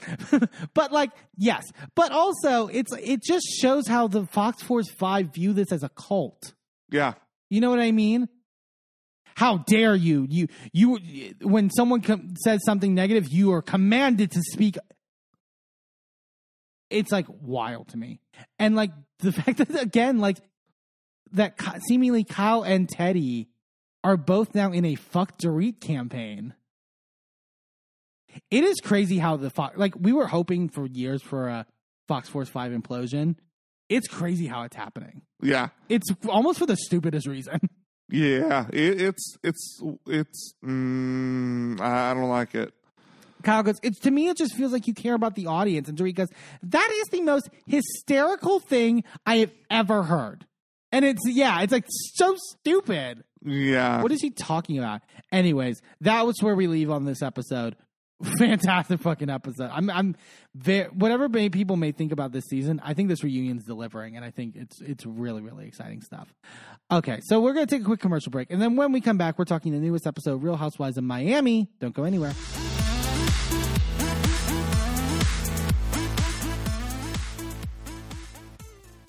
Well, hello, friends. I'm your pal in the mainstream media, and, And I'm the Riz. And you know. Riz, it takes years of strenuous, dedicated training before you're worthy to step inside a professional wrestling ring.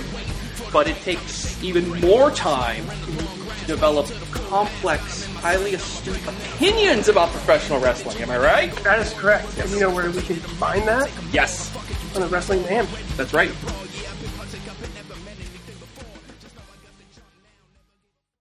I'm Eamon, I'm Merlin. and if you're anything like us, you live your life out loud. And when it comes to issues of discrimination, inequity, and outright bigotry, we use every platform we have to speak out against systems of oppression that perpetrate violence against marginalized groups. That's why we are so proud to wear designs from the Survivors Know merch store.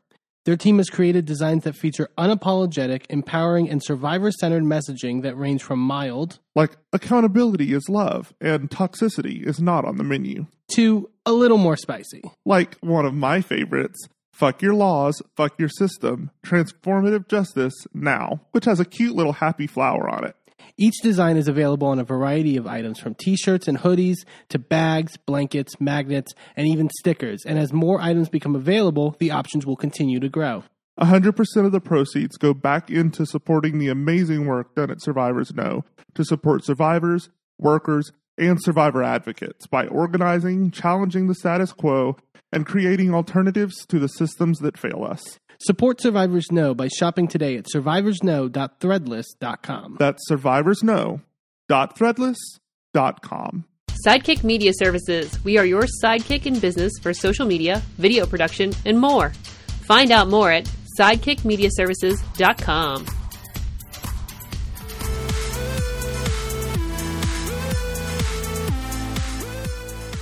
Welcome back to A Gay and His Enby. Let's head down to Florida where looks are served, pots are stirred, and several ladies struggle with the truth on Real Housewives of Miami. Real Housewives of Miami, first part of the reunion. This was in the way that there was a lot of like logical arguments on the Beverly Hills reunion this episode. Like this was just chaos. Honestly, it was like 95% chaos and like 3% bullshit, and I think 2% that they actually talked about things. Yeah. But it was all in a fun way, not like the the. Remember how we hated the Jersey reunion because of how chaotic Yeah. it was.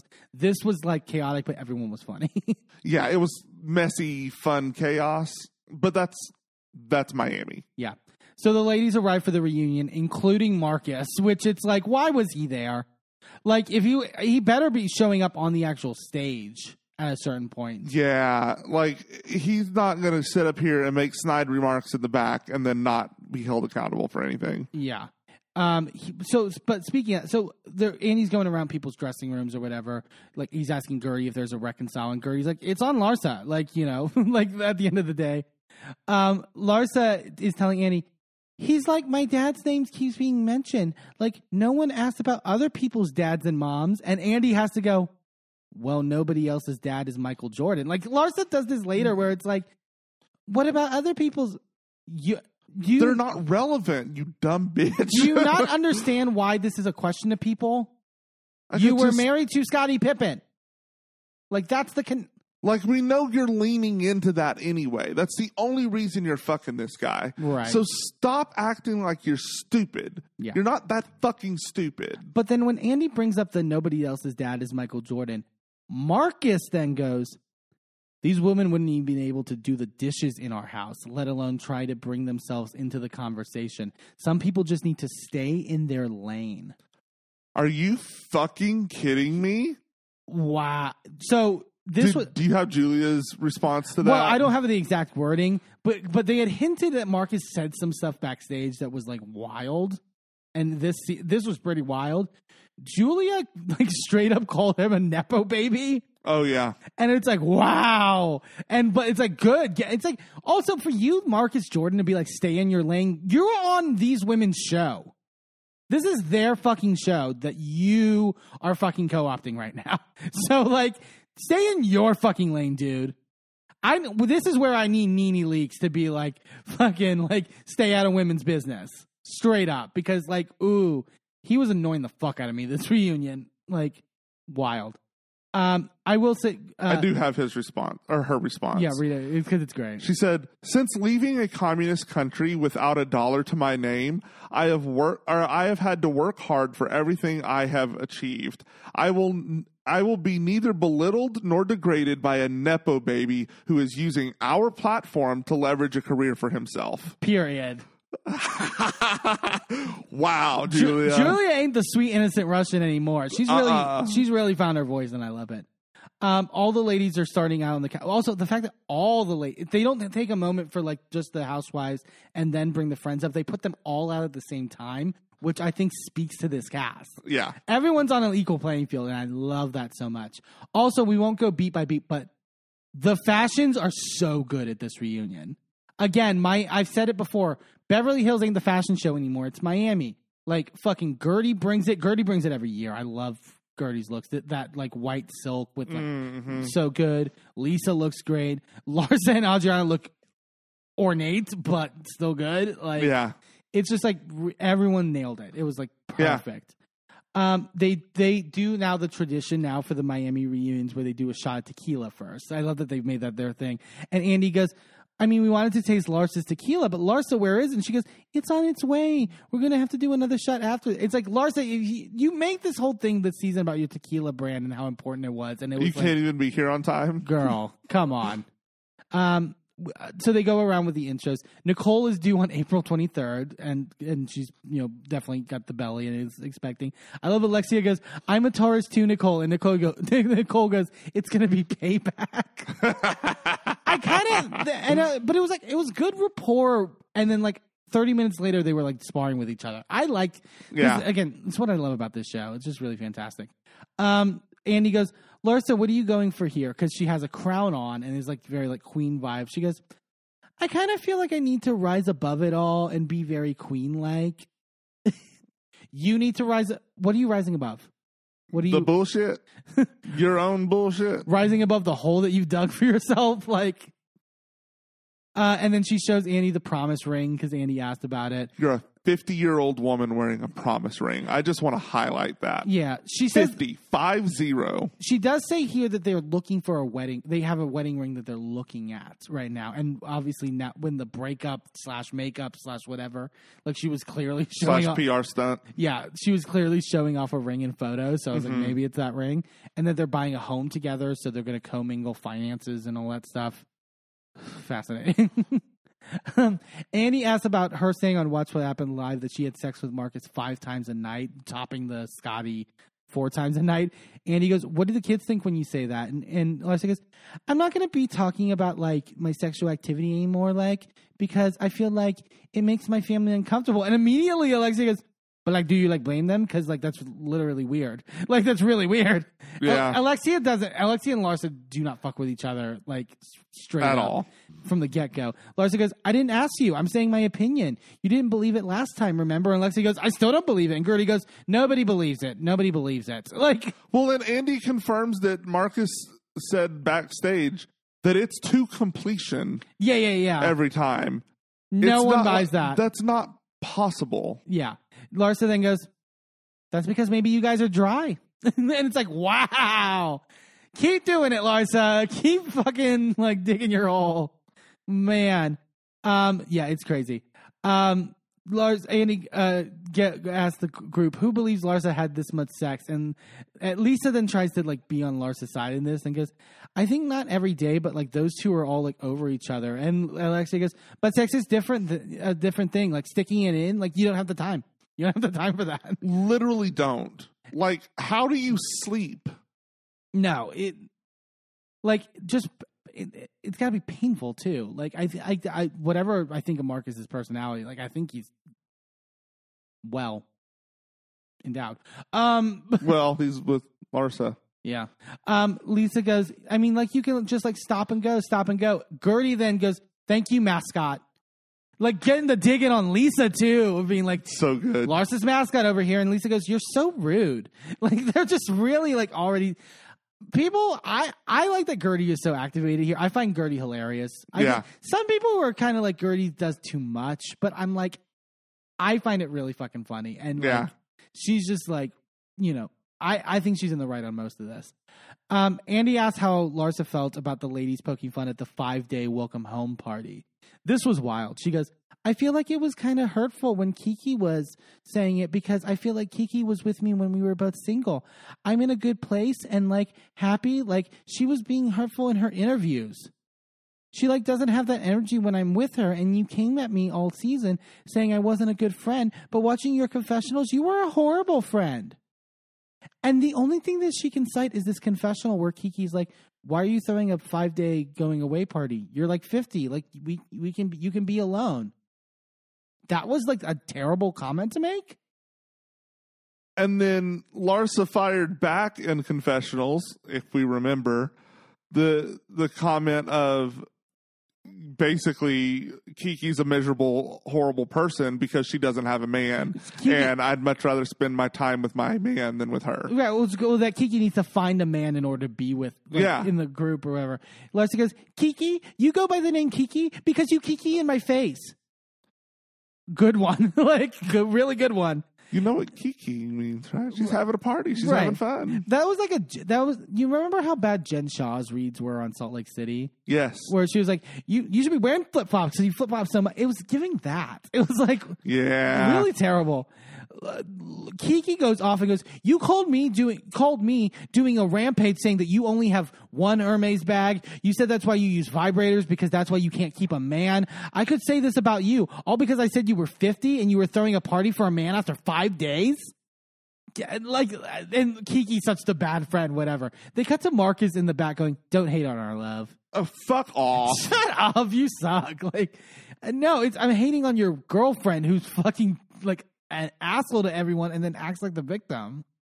I, mm, uh, mm. Guerdy then asks to speak because she wants to, she's like, I want to talk about the overall underlying issue because this is an example of it. You're hard faced, but you're very sensitive. And Larsa goes, I am very sensitive. She thought it was like a, I'm a sensitive person.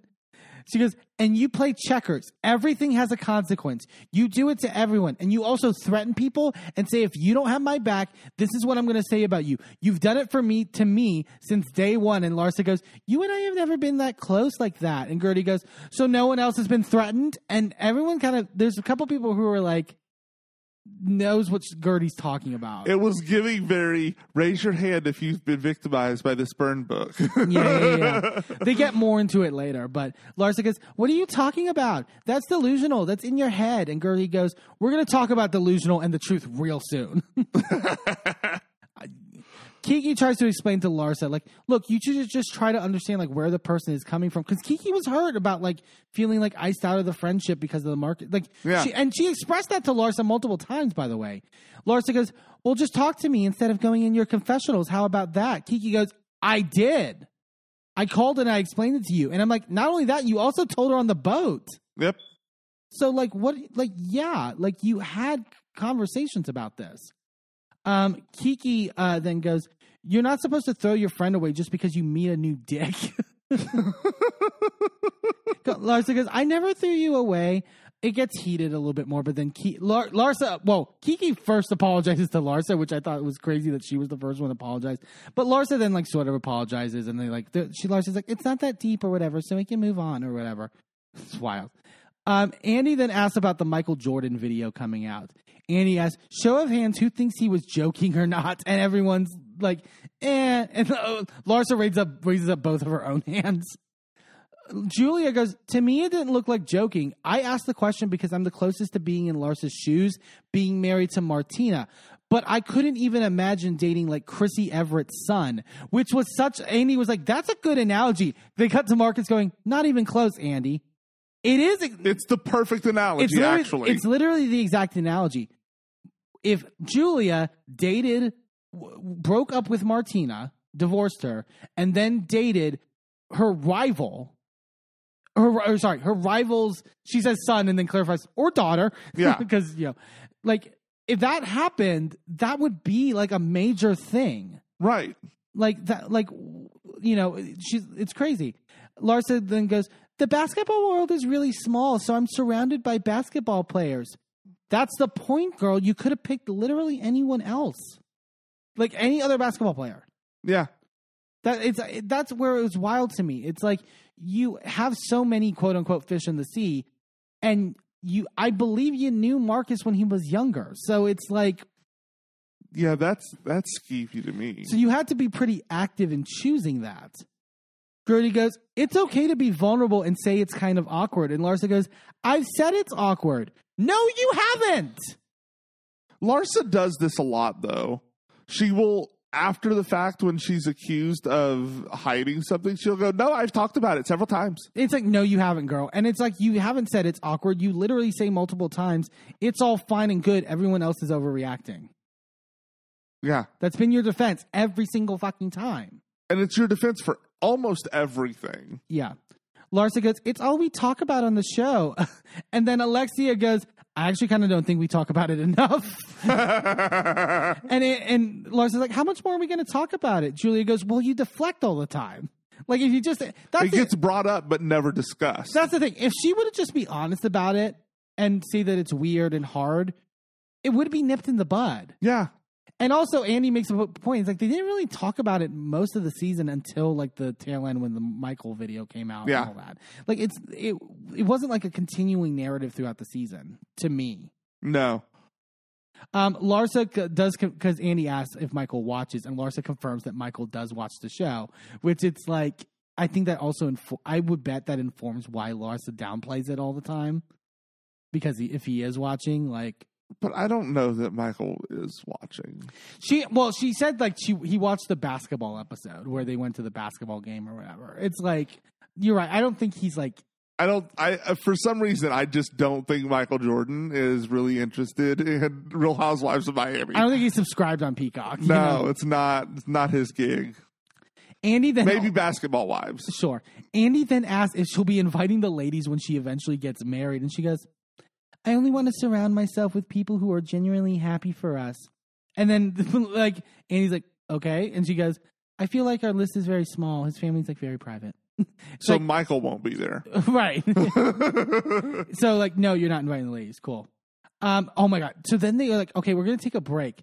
As they're going to break, Guerdy is in the corner of the couch going, and Larsa is on her phone with like this giant like selfie like Yeah. light or whatever. And Guerdy the whole time's going, I'm tired of the lies, tired of the lies. it's like enough. She leans to Alexi, goes, It's enough. She's like the poison of the group with like threatening people. I'm tired of it. Very loudly. She's not Yeah. quiet about it. Well, and you can see like Larsa like cutting her eyes over at Guerdy the whole time. Yeah. they come back from commercial. Andy asked Marisol about Julia calling her a pot stirrer in the beginning of the season, and if she was surprised that Julia like was vocal about that. She, Marisol goes, "I mean, immediately I thought, of course, like Adriana's in her ear.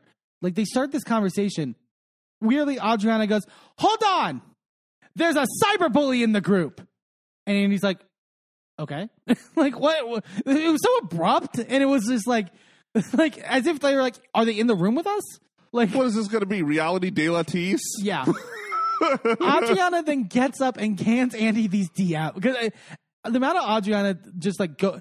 Adriana's smart with the receipts. She always gets up out of her seat and hands them to Andy. Even last year with the the uh the letter, Uh huh. like she makes a point like it's gonna get talked about.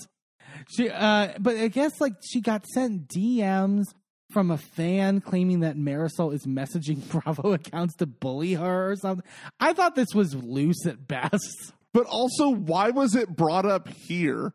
Yeah, I do. Uh, it was like uh, the first second that anybody ever, you know, tries to point anything at me. This is what's happening. well, I think like as soon as Marisol speaks, it was like Yeah. I'm uh, attacking her. Marisol goes, she makes everything up. She's like obsessed with me, and Adriana goes, and then she wished me dead. She wished me in a casket. that is not what she said. Okay. Well, Marisol then goes, "Oh, that was a joke," which some people pointed out it was like it's kind of weird for Marisol to say that's a joke, but then also get hung up on Anna calling her the or Anna's daughter calling her the rotting corpse or whatever. yeah, that's fair. And- it was it, it was the same vein of joke. And I, I think even Marisol at the time said she wished me dead. like it's like, calm down. Andy asks uh, about her being considered the pot stirrer, and Marisol goes, "Look, everyone here likes to listen to gossip, and everybody repeats it." And Adriana goes, "And you like to spread it." And Marisol goes, "Would you shut the fuck up? We just started, Adriana." like, but also it's like, okay, Marisol being like, everyone spreads gossip. I mean, but she's right. Yes and no. Um, uh, Who doesn't repeat gossip? Who has never repeated gossip? Probably, yeah, you're right. Probably no one on the show. Um, All nine of these bitches. Adrian and Alexia start arguing at one point. It's just like gibberish. They're just because Alexia is fighting for Marisol. Yeah. Julia goes, "I spread the truth, not the rumors." And Marisol goes, "What you believe to be true." And Julia goes, "Yes, believe is important because that's how you speak out of your heart." I was like, "What does that mean?" Well, but she's saying that if you don't believe it, then you're you're malicious. But if you believe that this thing is true, then you're just speaking the truth. Yeah. Um, Julia is like, you know, with all this, Julia cites like a bunch of things over the years, and she's like, it wasn't crazy to think that like Marisol hired a private detective because she accused Yeah. Marisol of that. Andy asked Marisol if she did, and Marisol goes, I mean, come on, guys, really? Which she did on Watch What Happens Live when Andy asked it, and I'm like, answer the question. answer the question. It's like, yeah, uh huh, yeah, yeah, I get it, but answer. And Adriana goes, no, she uses her cousin instead. there's like a long pause, and Alexia goes, "Who's her cousin?" And I, I really thought I was worried because I thought Alexia was going to be like, "She doesn't have a cousin." Like what? Like if if Adriana just made that made a cousin up out of thin air, I would believe it. Um, Marisol and Adriana are both like calling each other liars or whatever. Um, they uh, Andy asks who they think who thinks Marisol would hire someone to dig up dirt. Nicole, Kiki, and Lisa all raised their hand, which I thought was more than I expected.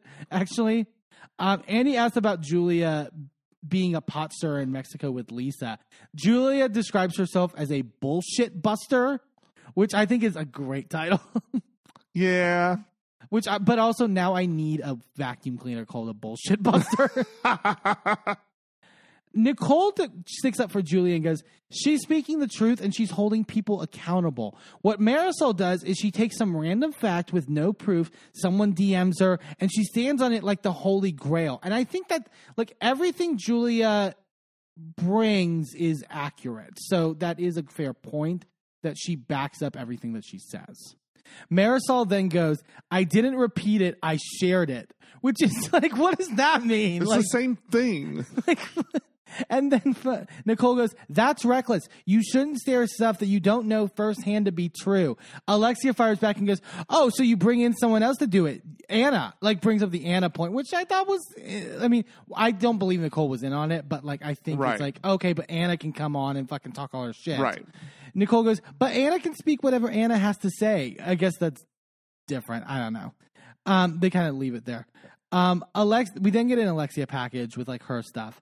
Uh, Alexia says Frankie is growing a lot in confidence. She says like he'll, I'll, it'll go by hours and he won't call me like where he is because he's like getting safe enough and like all that stuff and that's nice. And then she does confirm that she did sign Peter on as a standby guardian. So that seems to be all settled in terms of that. Oh my god, this is part is hilarious to me. Andy then asked Todd about Todd saying that Adriana was why he didn't come Oh my god. to the Nuevo Horizontes party, and Alexia gives this long ass fucking story. It start it's it starts and goes. I mean, he did encourage me to have this party, but he still had some conflicts. Like, how would I want these women in my house? Because you know, the last time we were all there was the attorney's lunch. Adriana jumps in and goes, "Because it's your job and it's part of the job." Basically, being like, which was like, okay, like, like I'm ob- I'm contractually obligated to bring Adriana to parties. It's kind of a little too fourth wall breaking for me, but I don't think there's a problem with that. I think like that that she's not wrong. Like give me fourth wall breaking. Give me the only reason you were allowed in my house is because we're on this show together. So don't act like we're okay. yeah. But uh, Adriana going because it's your job, it's part of your job. Alexia stops and goes. Right. Well, it's not part of your job being a bitch like you are. So okay. So stop. it's like get her good. Alexia is fucking great on the comeback sometimes. Like, Yeah. They cross talk at each other, and Andy's like, "Okay, but like Adriana, let her finish." And uh, and and uh, Adriana goes, "But she talks forever to make a point," which is yeah, but Adriana. yeah. She goes, "The hubris, the hubris, the hubris," and Andy goes, "All right, okay." I don't even think she knows what hubris means. She just wanted to repeat it three times over. Alexia now is saying that it was. be- So now she Alexia is saying it was because of the apology video that it was going to get re-brought up like by the women and stuff like that. The nine minute or whatever Uh huh. apology video to um, Nicole's husband. But it's Uh, like Anthony. Yeah. Yeah, and it's, and it's like it went from that to the Adriana thing to back to it's. It's really crazy. to be fair, that video was cringy. sure, and, I, and that would make sense. Like at least if you would have just said that, I think it would be fine. Larsa literally goes, "Oh, so it was about the video. Okay, that makes more sense." Like Larsa was like uh, underhanded, being like, "Because you made no fucking sense this whole season." Um, Ad- Alexia brings up because they talk about like the, why Alexia and Adriana fell apart. To me, it's obvious. Like she did the whole like white flag thing and then completely sold out Alexia minutes after, basically. You know what I mean? Like it wasn't, you know, it was pretty clear. Alexia brings up that Adriana did the press tour after the last reunion, saying that she made transphobic comments, Right. and, and all that stuff. Uh, Adriana goes, "You started it, Alexia. You posted on your Instagram because I guess it was some longer post about the Frankie comments or whatever." Alexia goes, "I can post whatever I want," and then they're just doing more crosstalk, calling each other liars. Uh, There's like a split screen. It's wild. It's just like crazy. Um, Alexia goes, Look, the entire America knows that I speak the truth. I'm the only one here that does that. uh, Andy literally looks to Lars and goes, The entire America? What?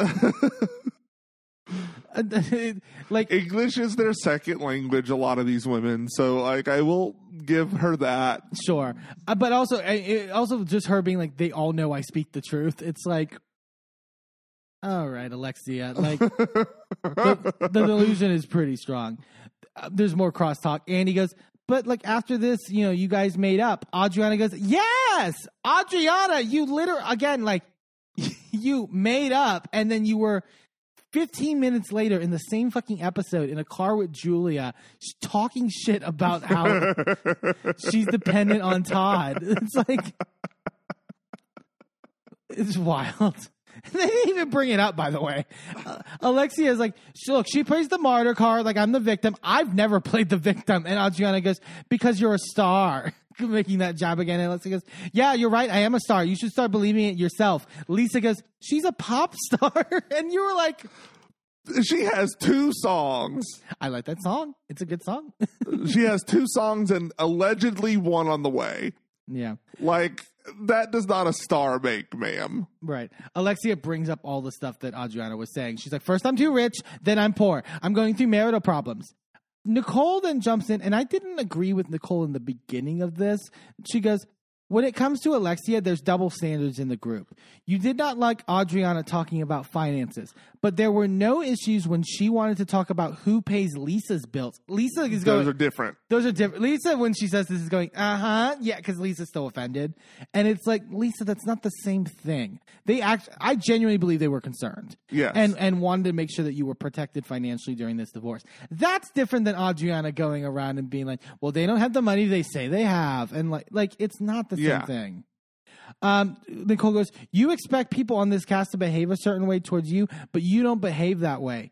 And I'm like, like I said, I lost Nicole on this, but she got me back because then she goes, You don't like anyone talking about your family. You've made that very clear, but you have no issue talking about my relationship with my dad, bringing up my mom. That I was like, That is fair. Yeah. Because Alexia is very close lipped about any of like the Peter stuff for the most part and like bringing up any of the family stuff. So for her, Even in a scene with just her son, yeah, like literally wouldn't even mention why you know Her- Peter's dad and Frankie's dad couldn't take over Frankie's care. yeah. It's like, come on, this There's is ridiculous. there's more yelling. Marisol is like, I feel like everybody here can dish it and can't take it because Nicole's making that point, and Marisol's like, I think everyone can do that. I think maybe most of them, probably. Some do it worse than others. Alexia.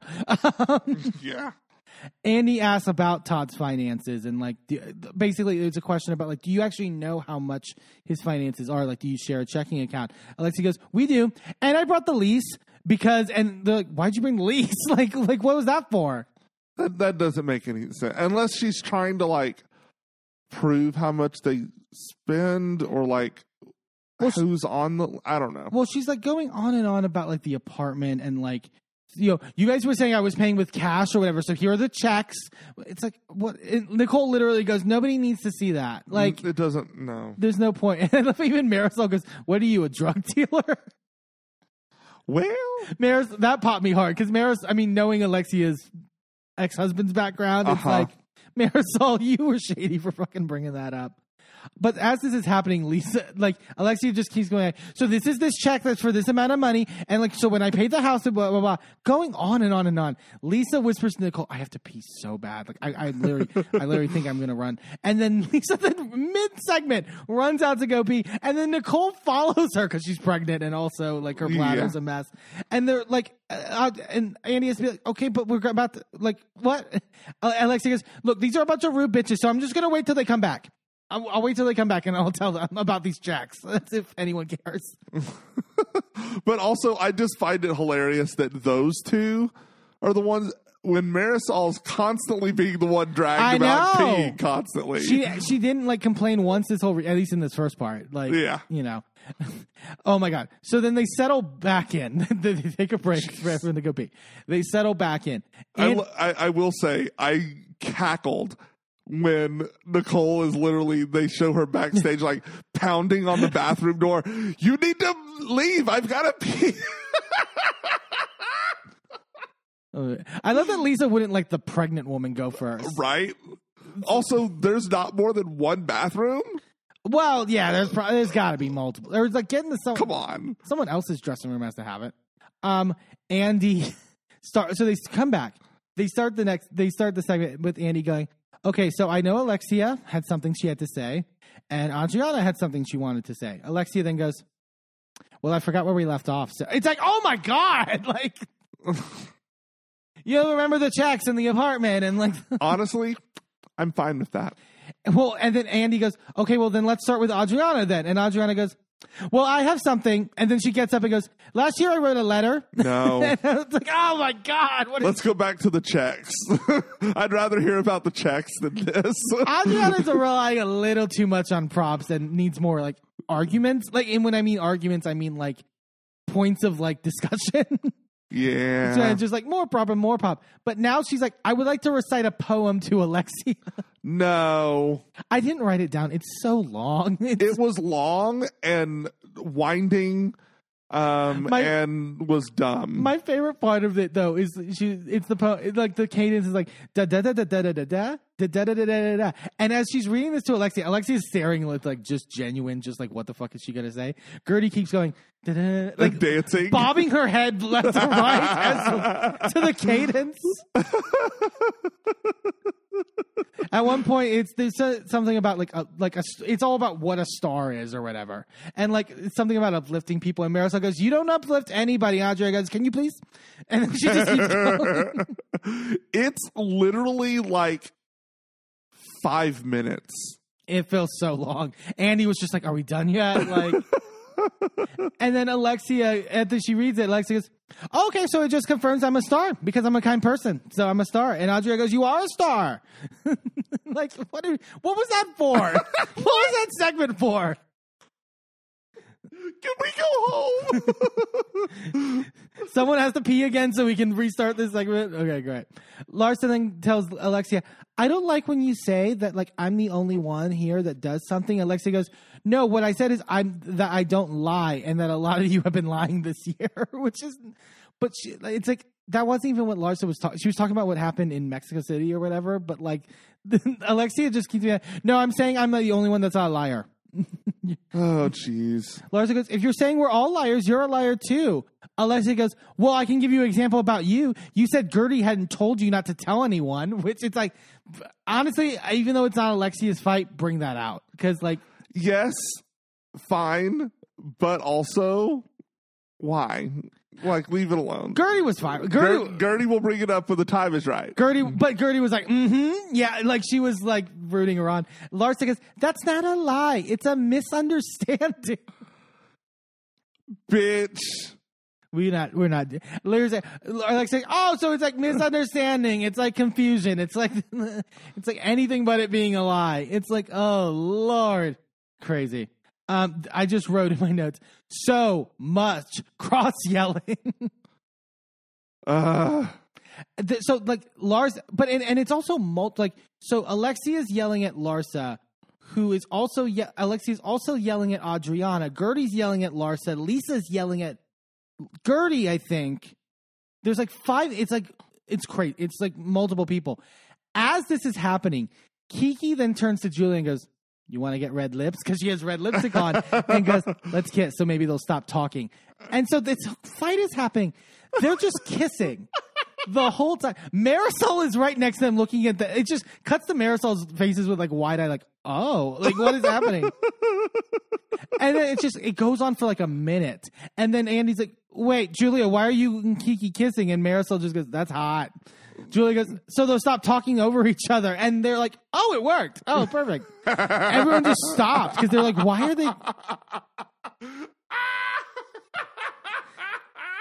It was effective as fuck. And I was like, I was actually impressed by that. Like, just do some weird fucking shit and you'll be fine. Like, Oh, jeez. Guerdy goes, you called Ju- to Larsa. You called Julia and Marysol potsters. There's a bigger potster, and it's you, Larsa. You literally hold people hostage and having your back. And he, she goes, Nicole, tell us. Basically, like lobbing up to Nicole. Clearly, they worked on this, but like still. But then Nicole. So this was fascinating. Nicole describes that Alexia had told them a story about then when w- the moment when Lisa and Larsa were fighting at Alexia's boat marriage thing. Remember when they were fighting about the mortgage thing, like what, Lisa having a mortgage? Yes. So like they were fighting at their wedding, and then apparently after the wedding, Larsa called her and said, "This is according to Nicole. If you don't have my back, I'm going to call the press, and I have these connections." Larsa said that. Right. So about like have my back against Lisa, essentially. Okay. And Larsa goes, Alexia, please tell the truth. L- Alexia says, You were very upset with what happened with Lisa. You were like, There was a lot of things going on at your wedding that I heard about, like vague. What does Alexia have to do? This is this got me confused when I was watching it too. So it was like Nicole said Alexia told her this. Okay, that Alexia called. no, Okay, I'll go back. So Larsa threatened Alexia To have to her have back. her back against Lisa, and then Alexia told all this to Nicole. Correct. Okay, finally understand what happened here. It was so It, confusing. it is very it's very confusing because it's also slightly vague in parts, and so you have to pay close attention. Like Larsa goes, some because Alexia says, you know, you were like there was a lot of things going on at your wedding that I heard about, and Larsa goes, somebody at your wedding said a few of the girls at your wedding were doing things, and she's not saying, and Andy goes. What things like blowjobs? Which was like I love that that's where Andy went to. Also, after I mean, the- that's where my brain went. I thought they were prostitutes. yeah, but careful, Bra- careful, Andy. Brandi might use that against you for the lawsuit. I am, I'm joking because it's stupid. But, you know. I mean, it's either the Brandi lawsuit for blowjobs or it's the uh, Leah lawsuit for blow. yeah, same difference.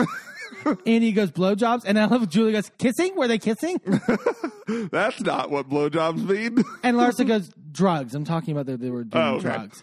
And but Larsa didn't it's want. Miami. I Yeah, I think so. everyone's doing fucking drugs. Stop it. Larsa says, I never said I would call and say anything. Alexia says, You said if I was a bad person, I can call. So, what Alexia is saying here is that, and I, and I believe uh, Alexia on this actually.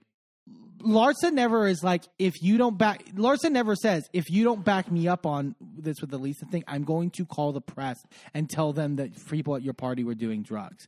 What she does is to say, if I wasn't your friend, I would do this Right. like the vague, like sort of like Mm-hmm. passive aggressive, where it's a threat without sounding like a threat. It would be a shame if something awful were to get leaked to yeah. yeah, exactly. Um, Nicole is like, I was so terrified. Like, I went and got a drug test so in case anyone said anything. I was like, it wasn't me. Like, look at my drug test. Yeah. Um, so this is like the big sort of like s- stuff or whatever. They then go to lunch. Okay, they're like, finally, we can go to lunch. Then this is where stuff gets crazy. So they're in their dressing rooms, right? Right. Larsa goes into her dressing room with Mark, and she goes, "Like, I'm scaring people in the press." Marcus goes, "Who are you threatening?" Larsa goes, "I never said anything about anyone. That's a full blown lie." It's like you said. I, I feel like she means about this specific thing, but I also couldn't tell if she was just talking about. I never say anything about anyone, and I was like, Well, that's not true. that can't be true. Marcus is like, they got me riled up. Like I'm going crazy in this room. also, I, I would like to point out it's enough to be constantly in your lexicon that that was the first joke you made to Guerdy about her cancer diagnosis. Right. Oh, that's such a good point. That's such a good point. So it's such a reflex to you to call up TMZ Yeah. That you literally joked about it earlier this season. Yeah. That's a good spot. But yeah. So, yeah. like, yeah, I do believe you call TMZ and like all these other places, Radar Online, wherever, she knows how to get a headline going, and she knows how Yeah. to get some PR. Like what? I- Again, I think the Marcus breakup was partly because Yeah. like that strategy. I love Marysol's talking to Alexia. She goes, "You thought about like, oh, there were girls doing like drugs in like the bathroom at your beach uh, or boat wedding." Marysol goes, "You thought I would? See, you think I would see that? I spent a lot of time in the bathroom." I'm like, Marysol, I bet you've seen a lot. Now that I think about it, I bet you've seen a lot of that. you've been around, like, Yeah. and you were with like celebrity, like you were in like celebrity culture because you did PR. Like, Well, also, let's be clear. If you're if you're doing that shit on a boat, you're doing it far enough out into water where you're in international waters. oh yeah, yeah, yeah. so it's no longer like Miami Dade police can't do anything about that. Florida State, U.S. government, not a damn thing. They Come and get do. me, swim. Well, I mean, if the crime happens on international waters, yeah, I know what you mean. they don't have jurisdiction to pursue it. So it doesn't matter if it gets leaked in the press. Yeah. Yeah, and it's just to well, and it was would have been just to like I don't even think it would be like to like get someone a elite like charged with a crime if more than just to be like Alexia surrounds herself with these people, I guess. But who cares? But her hu- ex-husband was a drug dealer. We all know that. Like, who gives a shit though? Like, like I said, it's Miami. Everyone's doing blow. Yeah. Like nobody gives a fuck. Oh my god. Alexia then walks into Larsa's dressing room. The way she goes, "Hi Marcus, say hi to me." Like Alexia's bold. I will give her I will give her a lot of shit for a lot of different things. She is bold as fuck and I Yeah. appreciate it. Marcus goes, "I'm saying hi." Uh so Larsa and her it's awkward, but then Larsa goes, "I kind of feel like I have to get this off my chest." You know, and I'm not even trying to argue with you because we love each other. Bullshit, but okay. Have you ever known me to go to the media? I don't think you want her to answer that question, Larsa. uh uh Alexia goes, You said that if I wasn't a good person, I can have this out there. Larsa goes, Then you called me a liar out there. And Alexia goes, No, I said you're all liars. Larsa then goes, You lie. You're the one that lies. And Alexia goes, No, you're the liar. And Alexia goes, Don't call me a liar. Alex- and then Larsa goes, Don't call me a liar. It's like, You're a fucking liar. And they're yelling at this point in the fucking dressing room. And this is where we get the moment that we saw on Andy's Instagram story of him like recording himself going, Can you hear that? and he's like, "It's gonna be a long night," and they're just screaming at each other as they head to the end. Fantastic, chaotic mess, exactly what I wanted. Oh yeah. All right, let's get into these tops and bottoms. We got Potomac, we got Vanderpump, we got Beverly Hills, and we have Miami. What you thinking, babe? Uh, I'm gonna stick into Vanderpump for both of mine. Ooh, okay. Uh, I am going to give it to Ally for my top, who I think really improved a lot and sort Yeah. of like, eh, not improved. She, I always liked Ally. Um, just like again, like the little moment with like the sand, like her like interrogating Sandoval a little bit to get info. I was like, there's a there's a lot of intelligence going on in your Mhm. brain to where it's like you knew what to do in that moment, and it wasn't like a appealing to him moment. It was clearly just to like get information and that- Yeah. that's honestly all you should be talking to Sandoval in terms of that. Um, and also like the stuff with like the do- with Graham and stuff like that. I think she could really be. I mean, she kind of is still a full time housewife when or housewife, um, Vanderpumper. I don't know what you call them, but like she being with James, obviously she puts her in that position. But I think she really could like be just as integrated as anybody else on this cast Yeah. and I and I really appreciate that. Um, yeah. So my top is Ally. My bottom is also in Vanderpump, and it's going to be Sandoval. Just I know. I mean, yeah. I know it's easy, but it's like when he's so egregious, it's just I think the way that you diagnosed him about like feeling like he's in a movie is so accurate, and like it's just off-putting yeah. to every degree. There's nothing genuine to him. There's nothing behind the eyes, in my opinion. Everything is calculated, and it just makes it difficult to watch because you can't really see any hope in him learning anything or Mhm. You know coming from a genuine place in terms of everything. It's just really fucking frustrating. It's really frustrating to watch. Um, yeah, so that's my top and bottom. What about you, babe? What are your tops and bottoms? I'm gonna start with my bottom, um, and that's gonna be Dorit. Look, that's a good one. look, Dorit had some good moments.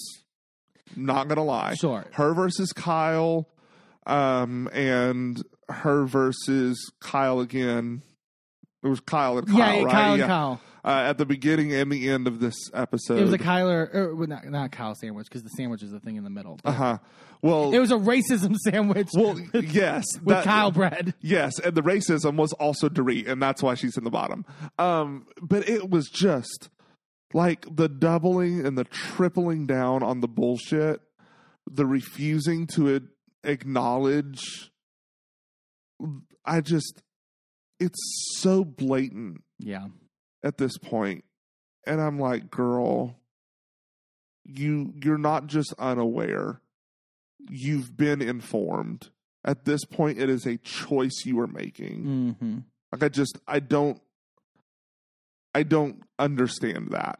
So like I I need you to like Get it together. get it together. Um yeah, it's hard to watch at this point. Um but what is not hard to watch is uh Crystal kicking her and Annemarie's ass all up and down this reunion. So satisfying. It was so good. Like every time Crystal opened her mouth, it was like, "Ooh, get her, Jade!" It was, it was, it was a masterpiece in just like good jabs that were well thought out and well planned and placed well. And it was just, I, I just, I don't know how you can do anything but just really sit there in awe and enjoy the show she's putting on. Hey, thanks for tuning into this episode of A Gay and His Enby. Join us next time for more of our recaps and hot takes. And be sure to subscribe and leave a review wherever you are listening. And check us out on our social media at A Gay and His Enby on all the platforms. A special shout out to Shane Ivers, who wrote Pulsar, the song we use for our theme. I'm Eamon. I'm Merlin, and, And we're, we're out. out. This show is a member of the Sorgatron Media Podcast Network. Find out more at sorgatronmedia.com.